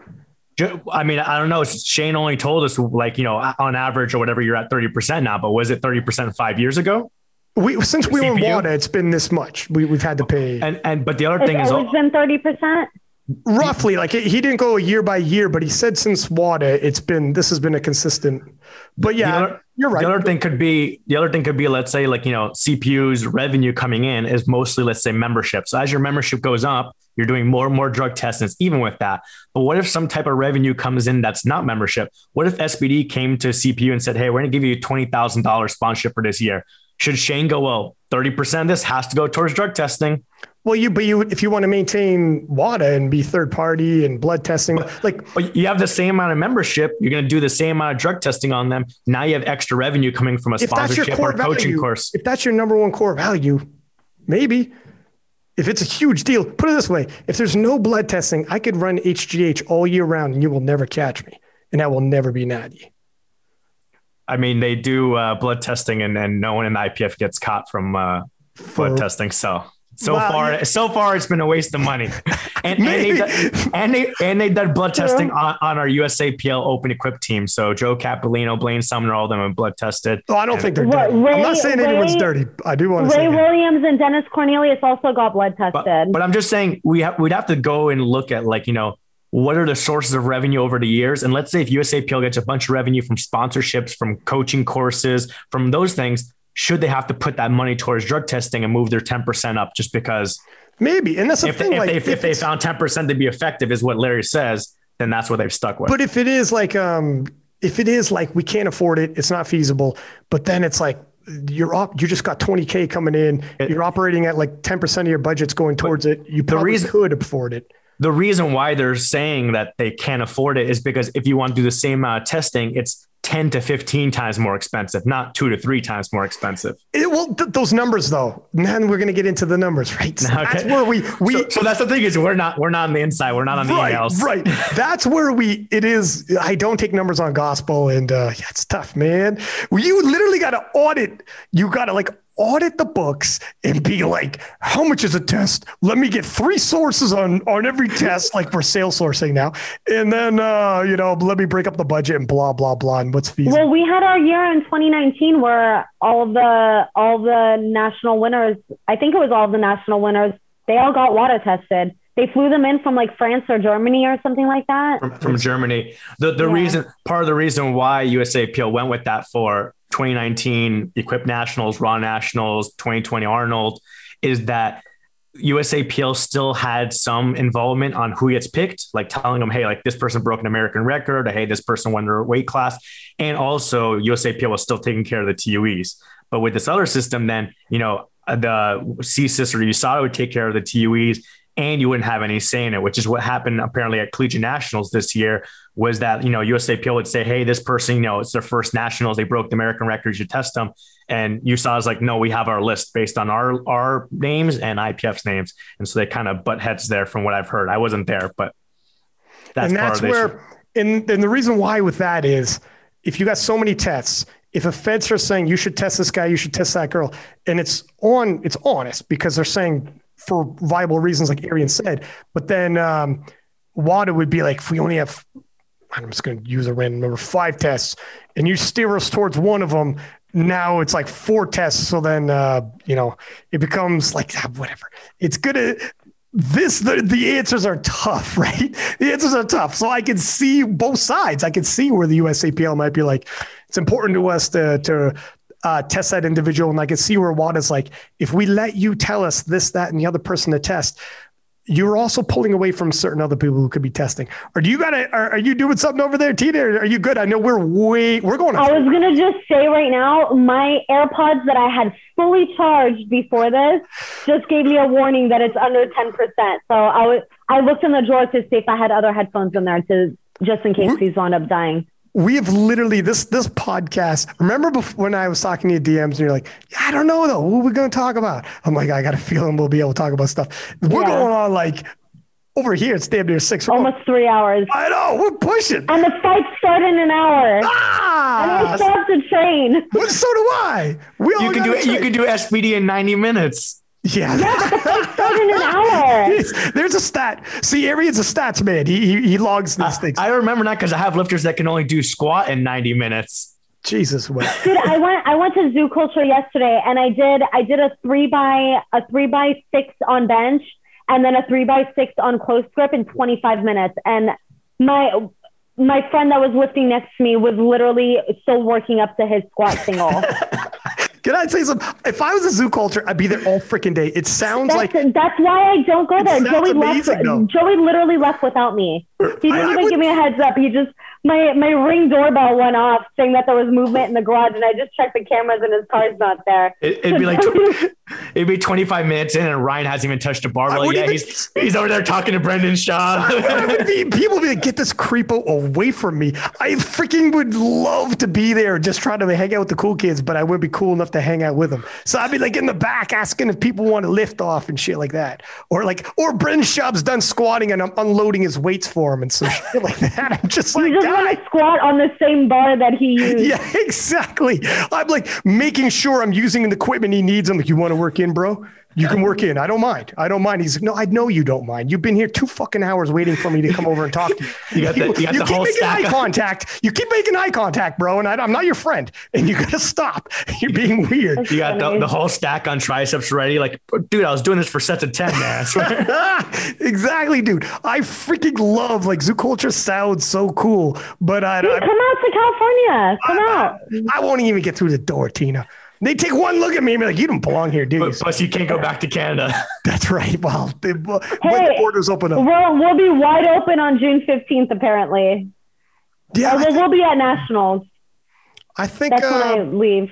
I can't wait. Like I think Canada, because well, I'm in lockdown, but Canada I think is opening up soon, and I don't know when the borders are going to open up. We could actually come like cross borders and be visiting people. That's got to be because you guys aren't taking visitors, are you? I don't know. It's America. It's goddamn America. Yeah. I Florida mean, is. I mean, I'm, I'm pretty sure everything's wide open. even the EU's opening up now for uh, vaccinated people to come over. Oh, really? Yeah. Okay.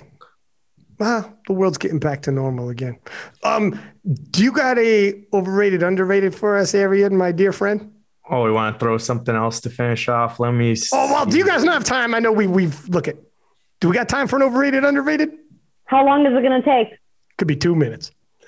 All right, let's go. hopefully my hopefully my headphones won't die in the process. That's right. We'll do sign language for the Let's last. let's let's see if Tina can do this overrated, underrated in two minutes, and that will be cardio for powerlifters. Oh.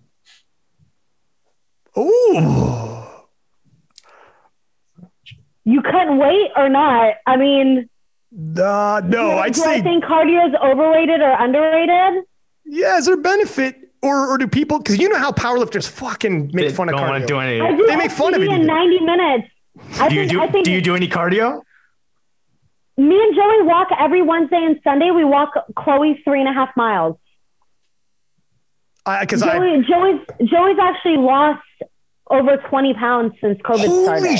Shit, I didn't I know mean, you that. you were you were cyberbullying him for years about his weight. I- well, it works. I wasn't works. cyberbullying him. I was IRL bullying him too.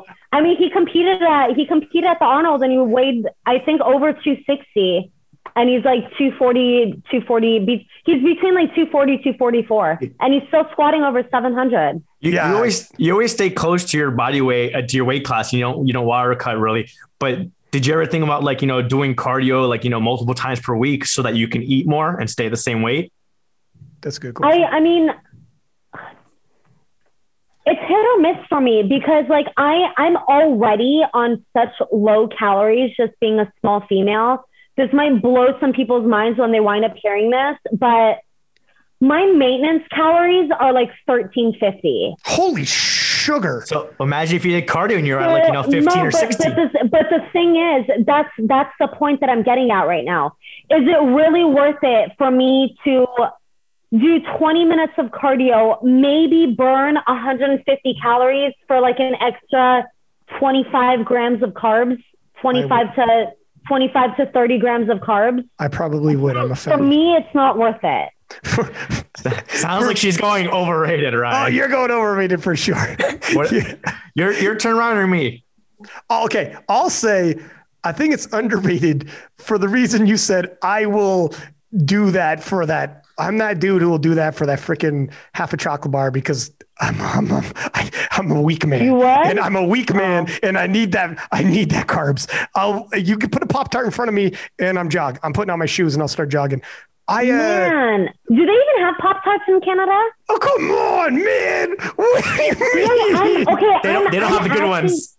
Look, we don't have the flavors don't have the good one. Oh, see, that's why. Yeah. See, that total total game changer. Same, is That's- good. same with Oreos. The, the reason I say that is because I have friends in Canada that I've swapped care packages with before Yeah. because you guys have no fun foods. I know. This And is I love ketchup chips, and we don't have ketchup chips here. We oh, you don't have ketchup chips. No, I love Oh. ketchup chips too. You want to do a care package swap? I'm down. Yeah, I'm down I'm for it. serious. Yeah, next time it. um whatever we, we end up in the same place for like yeah, ketchup chips. No, I will ship it to you. I ship you a Oh, package. You ship me a package. okay, yeah, okay. So Give yeah, I mean, list. we, we have like 50 flavors of Oreos and like 20 flavors of Pop Tarts. I know it's ridiculous. I I was at a whenever I'm in the US, I'll go through like a grocery mart and like your cereal aisle. It's weird how like you guys probably do the same thing when you go through our our like grocery stores. You're like, what the fuck is all of this? But it's weird the little things that are different. We're like, whoa, look at the flavor of cereal. You like cereal boxes. I have Yeah, like, like you guys have these coffee bars too. I forget what they're called. we got It's, we got a a, it's like a mustard colored package. yeah coffee crisp. Yes, Coffee Crisp. Oh, you guys don't have coffee crisp? No, Oh. I actually think I still have some in my freezer that my friend had shipped to me that I haven't eaten yet. God. But yeah, we don't have Coffee Crisps either. it's like picturing the best day of your life. And put it in your fucking mouth. And that's what a coffee crisp tastes like. Yeah, see, Here, that's what I'm. Like, it's not so- that's why we need I a care don't like coffee. Oh, you're gonna love this though. You, you'll, when people say how you like your coffee, you're gonna say crispy. you're gonna say crispy.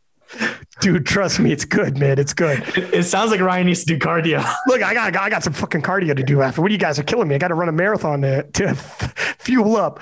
But um, Yeah, fun fact, be like while also powerlifting, I've done like seven or eight half marathons before. oh, snap! So I'm I'm not against cardio. And I used to do cardio when when gyms were open. Like I would I would get on the elliptical and that was just for like for like general health. I wasn't doing it for like Yeah. To try and like lose weight or anything. Oh yeah, But Joey, yeah. I seen Joey on an air bike. That's right, and I asked you about it because I was thinking about Yeah. yeah. So you guys do cardio, yeah, and that's just for like Joey Joey does it to warm up, but I've I've done like seven or eight half marathons before. Like like I've deadlifted I've deadlifted like 355 right after running a half marathon before. Oh, shit. That- okay, That's like seven or eight too many half marathons. that's yeah, so see, I'm not I'm not against it. But and, I- and you I mean, must have were you eating more? You must have been eating more when you do it when you're in I, marathon I training. carb load the I carb load the day before. so what about throughout the training leading up to? Did you did were you eating more? What training? I literally I'm a freak. What the? Fuck? I didn't train. I don't train for half marathons. What is in your blood? It's- This there's Iranian in- blood. You guys are ready it's for. honestly, it's honestly like in your head. I feel like if if you ever did any like amount of like cardio, the first three miles of the half marathon sucks. But if you get headphones in, get some good music, you're gonna just you'll coast through. Have you seen? Have you seen that one? Um, do you have you guys you guys know the show How I Met Your Mother? Mhm. And the one guy, I forget his name now. There was a marathon or something, and he's like, "Yeah, are you going to train?" He goes, "Fucking train. It's all in your head." And he goes, "You're going to Yeah, it is. You're going to do." But they were like, "You're going to do a marathon without training." He goes, "Oh yeah, oh yeah." And I, I could do a half marathon without training. I would probably die doing a full marathon without that's training. That's still crazy that you could do a half marathon off the couch. I could probably still do it right now. Yeah. I haven't done one in like a few years, but, but I'm not against I'm not against cardio at all. Yeah, I So I I'm like you. Like I want um for overall health, right? Like you want to have a decent heart going, and then also I do find like if I do every day a certain amount of steps at least steps, right? Um, Yeah. You will burn like you'll be surprised. How, well, a just being out, and I think the more you're outside, and you guys are in beautiful California, and fucking my man's in Florida, so I don't got to tell you guys, but it's you go outside and it's beautiful out, sun's out. If you spend some time out there, you for sure are better off mentally. And then the steps add up, and you can eat more food, which is big for me because like fuck, man, every if I can have a, a little snack after dinner just because I walked and I actually was outside, what the hell? Yeah. I'll say I'll say it's underrated only because of that. Because some powerlifters straight up, not so much anymore. But there used there was a time period where people made fun of cardio. Like it was like Yeah, the memes all had like treadmills and stuff like that on them. right Yeah. or But I mean it's Yeah. it's beautiful now. It's twenty two right now. I yeah, had to switch I had to switch Thank my you. my I- temperature gauge to Celsius for I you. know. I appreciate that you did that. Too. You know what? As soon as you said that, I was like, "Holy fuck!" She switched that for me. Thank Yeah. you, man. That- that- but it's very- beautiful out right now. It's Yeah. so nice. Like California's cruising right now. So so yeah, every every Wednesday and every Sunday, which are our rest days, we go on like a three and a half mile walk with my 14 year old child. four-legged child, but she's cruising. I mean, it's good for her. It's good for us. Yeah. So, One hundred percent. How about you, Arian? What are you saying about this? I, I was gonna go same as you. So, uh, I think it's underrated because again, yeah, people like you know think they come to powerlifting where they can just eat whatever junk they want and do zero cardio. Oh, I'm a powerlifter now. I, I don't do bodybuilding stuff anymore. And so yeah, you do get people who are like you know you can only stay in such cardio shape with just lifting weights and doing like you know sets of one to five or something like that. So it's good to you know do some cardio one to two times a week. You know for that general health, especially if you're one of the heavier weight classes. Some of these super heavyweights try and put on more and more body weight just so they can put on bigger, bigger weights. And then now, then you see they have some health issues and they have to like come back down. And so uh, definitely underrated. People should be doing some amount of cardio to just stay a little bit in shape and, and maybe get some extra calories in. yeah, I think for general health, but I, I think, I think it's underrated. But I also do think that it's weight class dependent if that is your goal. Like for someone like me, again, I I walk three and a half miles twice a week. But like for me, when it comes to like cardio for like weight loss or whatever, I'm not gonna go do like 20, 25 minutes of strenuous cardio for a snack. You know, it's for me, it's not worth it. But obviously, if you're a bigger person, 20 minutes on something, you might wind up burning like 350, 400 calories, which is like one true. of my full meals. That's true. So, You're right, Yeah. and, and that's where all of a sudden, yeah, you're, you're like, well, I can have another meal if I do an hour. Fuck yeah, I'll do it for another. Yeah. But I, I do feel like I feel better when I'm more active. Like I, I don't do strenuous, so I should also add. I don't want to be a phony here. I do steps, but I'm walking, but I'm not fucking. If I yeah, do like, you're not breaking, your heart rate's not elevated for a long period of time. that's right. There you go. if you really if you really want to kill yourself doing cardio which is something that i used to do when i was very adamant about staying very very very like within one to two pounds of my weight class i would wake up in the morning fasted i would go i would drive to the gym to do 15 minutes of hit cardio on the elliptical. Jesus. top of every minute full force all out effort 15 second sprint 45 second cool down do that for 15 rounds and you're dead. And you're dead. seriously. Like it's it's rough. I mean that's that's another way that people could get like easy cardio in that like is gonna get your heart rate up I feel so when before we were in lockdown, I was doing jujitsu though, and you're like heart rate big time spike because you're like scrapping it out with somebody and you're just going. So and then you I would do that three times a week and then walk. I so my heart like I would be like physically in terms of like shape, like there's no shape like fight shape. And um I felt in my day to day better. Like I felt when you feel like the heart, when the heart is pumping and it's efficient and it's like healthy, when the heart is healthy, it's crazy how much better you feel. And then sometimes when you become a powerlifter and you're like, you don't have to do cardio, people take it to an extreme, start making fun of cardio, blah, blah, blah. And the wheels fall off. And then you go down that rabbit hole of being like almost lazy, justifiably lazy. And it becomes like a, you start realizing, I don't feel so great. And then I think you turn a corner if you stick around long enough and start getting back into being active in other ways and be like, I feel better. The body wants to be in motion. The bo- you will feel better if the heart feels good and is in shape. I bet you handle stress better. You handle like all these things, like you just do. You handle it better. and you could and you could do stuff like that in like a very short amount of time like re- Yeah. realistically speaking 20 minutes is nothing exactly. but Yeah. but I feel like if people if people did it like a handful of times and then they they genuinely like reap the mental benefits of it, they might be more inclined to stick to it and do that more consistently. And that is something that I feel like powerlifters should probably do. You handle but things so much better. One slightly off topic, but not really. This is why, mark my words when I say this, Michael Chandler is going to wear a belt because I think he is going to be the he's the most well-rounded fighter that's in UFC right now that was because he lifts weights and like like he's a, he got booped with the off button and lost the last one, but I I don't think he was tired. you made it. You are a mom because you made it sound so cute when you said booped. Booped, and the guy got knocked the fuck out. But you're you're such a mom. You're like oh, he got booped, but he, but he but you're right.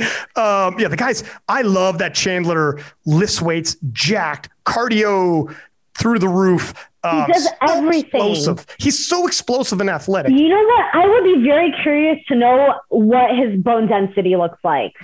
That's such a random thing to say, but true.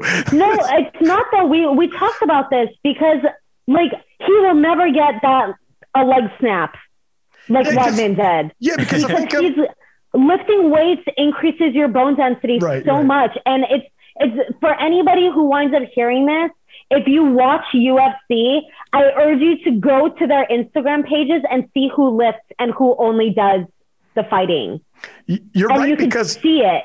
You're, Yeah. you're right because um, yeah, like Harvard released a study back in the day. People said the older you get, like old people shouldn't lift, you get hurt. And Harvard released a study saying people 50 and up should be weightlifting because the only way your bone is like a honeycombs and the only way it gets denser is through stress. And the best stress is resistance training and little micro fractures thicken that freaking bone, ligaments, muscle, the whole nine. Weightlifting makes you tougher. Michael Chandler actually in podcast you probably heard him on some podcasts talking about how he's like, I think my body's bulletproof because I squat, dead, bench, and I, I've made my body like this. Mo Farah is a little, he's a he's from the UK, two-time Olympic champion.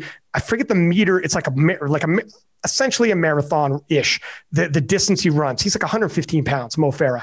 Um, he's famous. Am I am I is my do I got the name right? You guys know who I'm talking about? know. All right, Yeah, but sure. two-time Olympian from the UK, very small guy who essentially is running um, marathons, and he fucking lifts weights. And people are like, you lift weights? He's so small. And he goes, I do it for the muscle density, the bone density. He was running in the Olympics, fell, did did like a bunch of like rolls because it's on the race on the track, popped back up on his feet and kept running and didn't break stride. And afterwards, they're like. We thought you were in because when you're exhausted, there's nothing like taking a tumble that'll end your momentum. As long as you Yeah. keep running, you're good. As soon as you stop, Yeah, you're once tired, the momentum's you're gone. fucked. And he's like, it's because of the weightlifting. Well, I, I, my body is bulletproof right now. If nothing else, for sure, it helps you physically, but just like I said, mentally, you feel better. Cardio, mentally, in terms of you feel stronger, you're denser. You can take a tumble like that, hop back up, and be like, I'm bulletproof, man. I'm moving forward. Like so. And Michael Chandler's so explosive. When Charlie Olives was on his back, the guy explodes off the ground. Dude, I've never seen any. I mean, I I told you before, I'm very new into watching UFC, but he muscled through that. Yeah. He only got out of that because of how strong he is, and that's from lifting. I know, I love it. because I- that is a move that, like, I don't think anybody else could have been able to pull off. he's such a He's just gorilla. such a freak. Yeah, he he just he just gorillas guys were like you just he got a hold of an arm over here. He double he two on one the arm, just pulled it off like you said. But like Yeah. he was just way stronger. There's a strength discrepancy. Um, but and you guys are watching the fight tonight, right? What are you guys thinking? This this will already have passed by the time this goes. This will by the time the UFC or sorry by the time the podcast drops, the UFC will already be over. So we'll either have egg on our face or we've gotten this right. I'm gonna go first right now. Fuck it. Let's have some fun here, Tina. Fuck it. Fuck it. Let's have some fun here. You like fun? You a fun guy, Arian? Okay. I'm I'm not going to be able to have any input because I've never watched Cody fight before. Let's shoot from the hip, Just- Tina. just pick shoot one. from the use your use your gut I'm a, instinct. Pick Cody just, just That, uh, because he's the just because he's the lifter that I know of that's fighting. That's the only name. Honestly, this card that's the only lifter or that's the only fighter name that I recognize. uh, be honest, this card isn't really gonna have a lot of big names, but I'm Yeah, gonna, that's why I'm like I don't know who it is. I'm a I I know Rob Font, but not as well. I'm gonna go with Cody, even though his last like he's he lost three in a row. Then then he won one. He won one really good though. He apparently has pulled his whole style around. It's much more calm. He's a hothead. And um, and was losing like he was like fucking dropping his hands by his waist and calling guys on, exchanging and getting knocked out. And it's like, bro, you're better than this, right? So I th- I'm gonna go Cody. By the time everyone hears this, I won't do a big breakdown because the fight's already passed by the time this airs. Arian, what do you think, my dude? So that someone has egg on their face. I'm going Rob Font. Nah, there you go. Okay. You might be the only one who got this right. Well, listen, um, Tina, this was freaking awesome. See, we got to do it more often. I think it's been Yeah. too long since last we time. could we could do a post nationals one. One hundred percent. One hundred percent. I'll be in. do it. We could do it on a regular basis. Yeah. Hopefully, hopefully I'll be emotionally recovered by the time we do it. Or maybe it'll be better if I'm on one. I'm not emotionally recovered. I could be super like happy or upset about whatever the outcome winds up being. Just be yeah in the moment. Sometimes not the worst thing. Show a little emotion. So a little Yeah. fire. Listen, much appreciated, man. You gave us three hours. You too, in Three hours of, of your guys' day on a Saturday. Go smash some weights. We'll watch the UFC and do our damn thing. Yeah. Keep in touch. Yeah, for sure. I talk to you all the time anyway. I know. I, we all. I talk to Arian every gotta, day too. I I, gotta know. send you King of the Lifts content. you you are good. See, I appreciate that. By the way, like when you shoot me this and be like, take a look at this. Like you're constantly keep me on the up and up. Like here's a battle. You'll even be like, here's a battle between these two guys coming. You're gonna want to pay attention to. And I'm like, thank you. Some people think like um, some people like you know when people tag King of Lifts.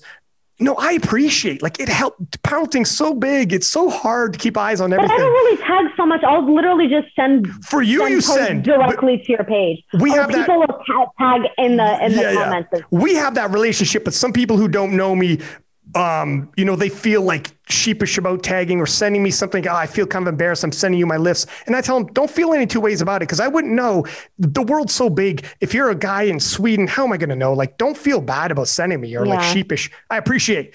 But then, um, but then I got coaches like you guys who like straight up know me who could be like, like you're helping me out. Hey, post this shit. Post this shit. Post this shit, kid. All right. Yeah. Thank you very much, both you guys. Much appreciated. We'll keep in touch. We'll probably talk when the fights happen, anyways. We'll see who got it. Alrighty. Talk to you Talk later. to you later. Mm, Bye. Yeah.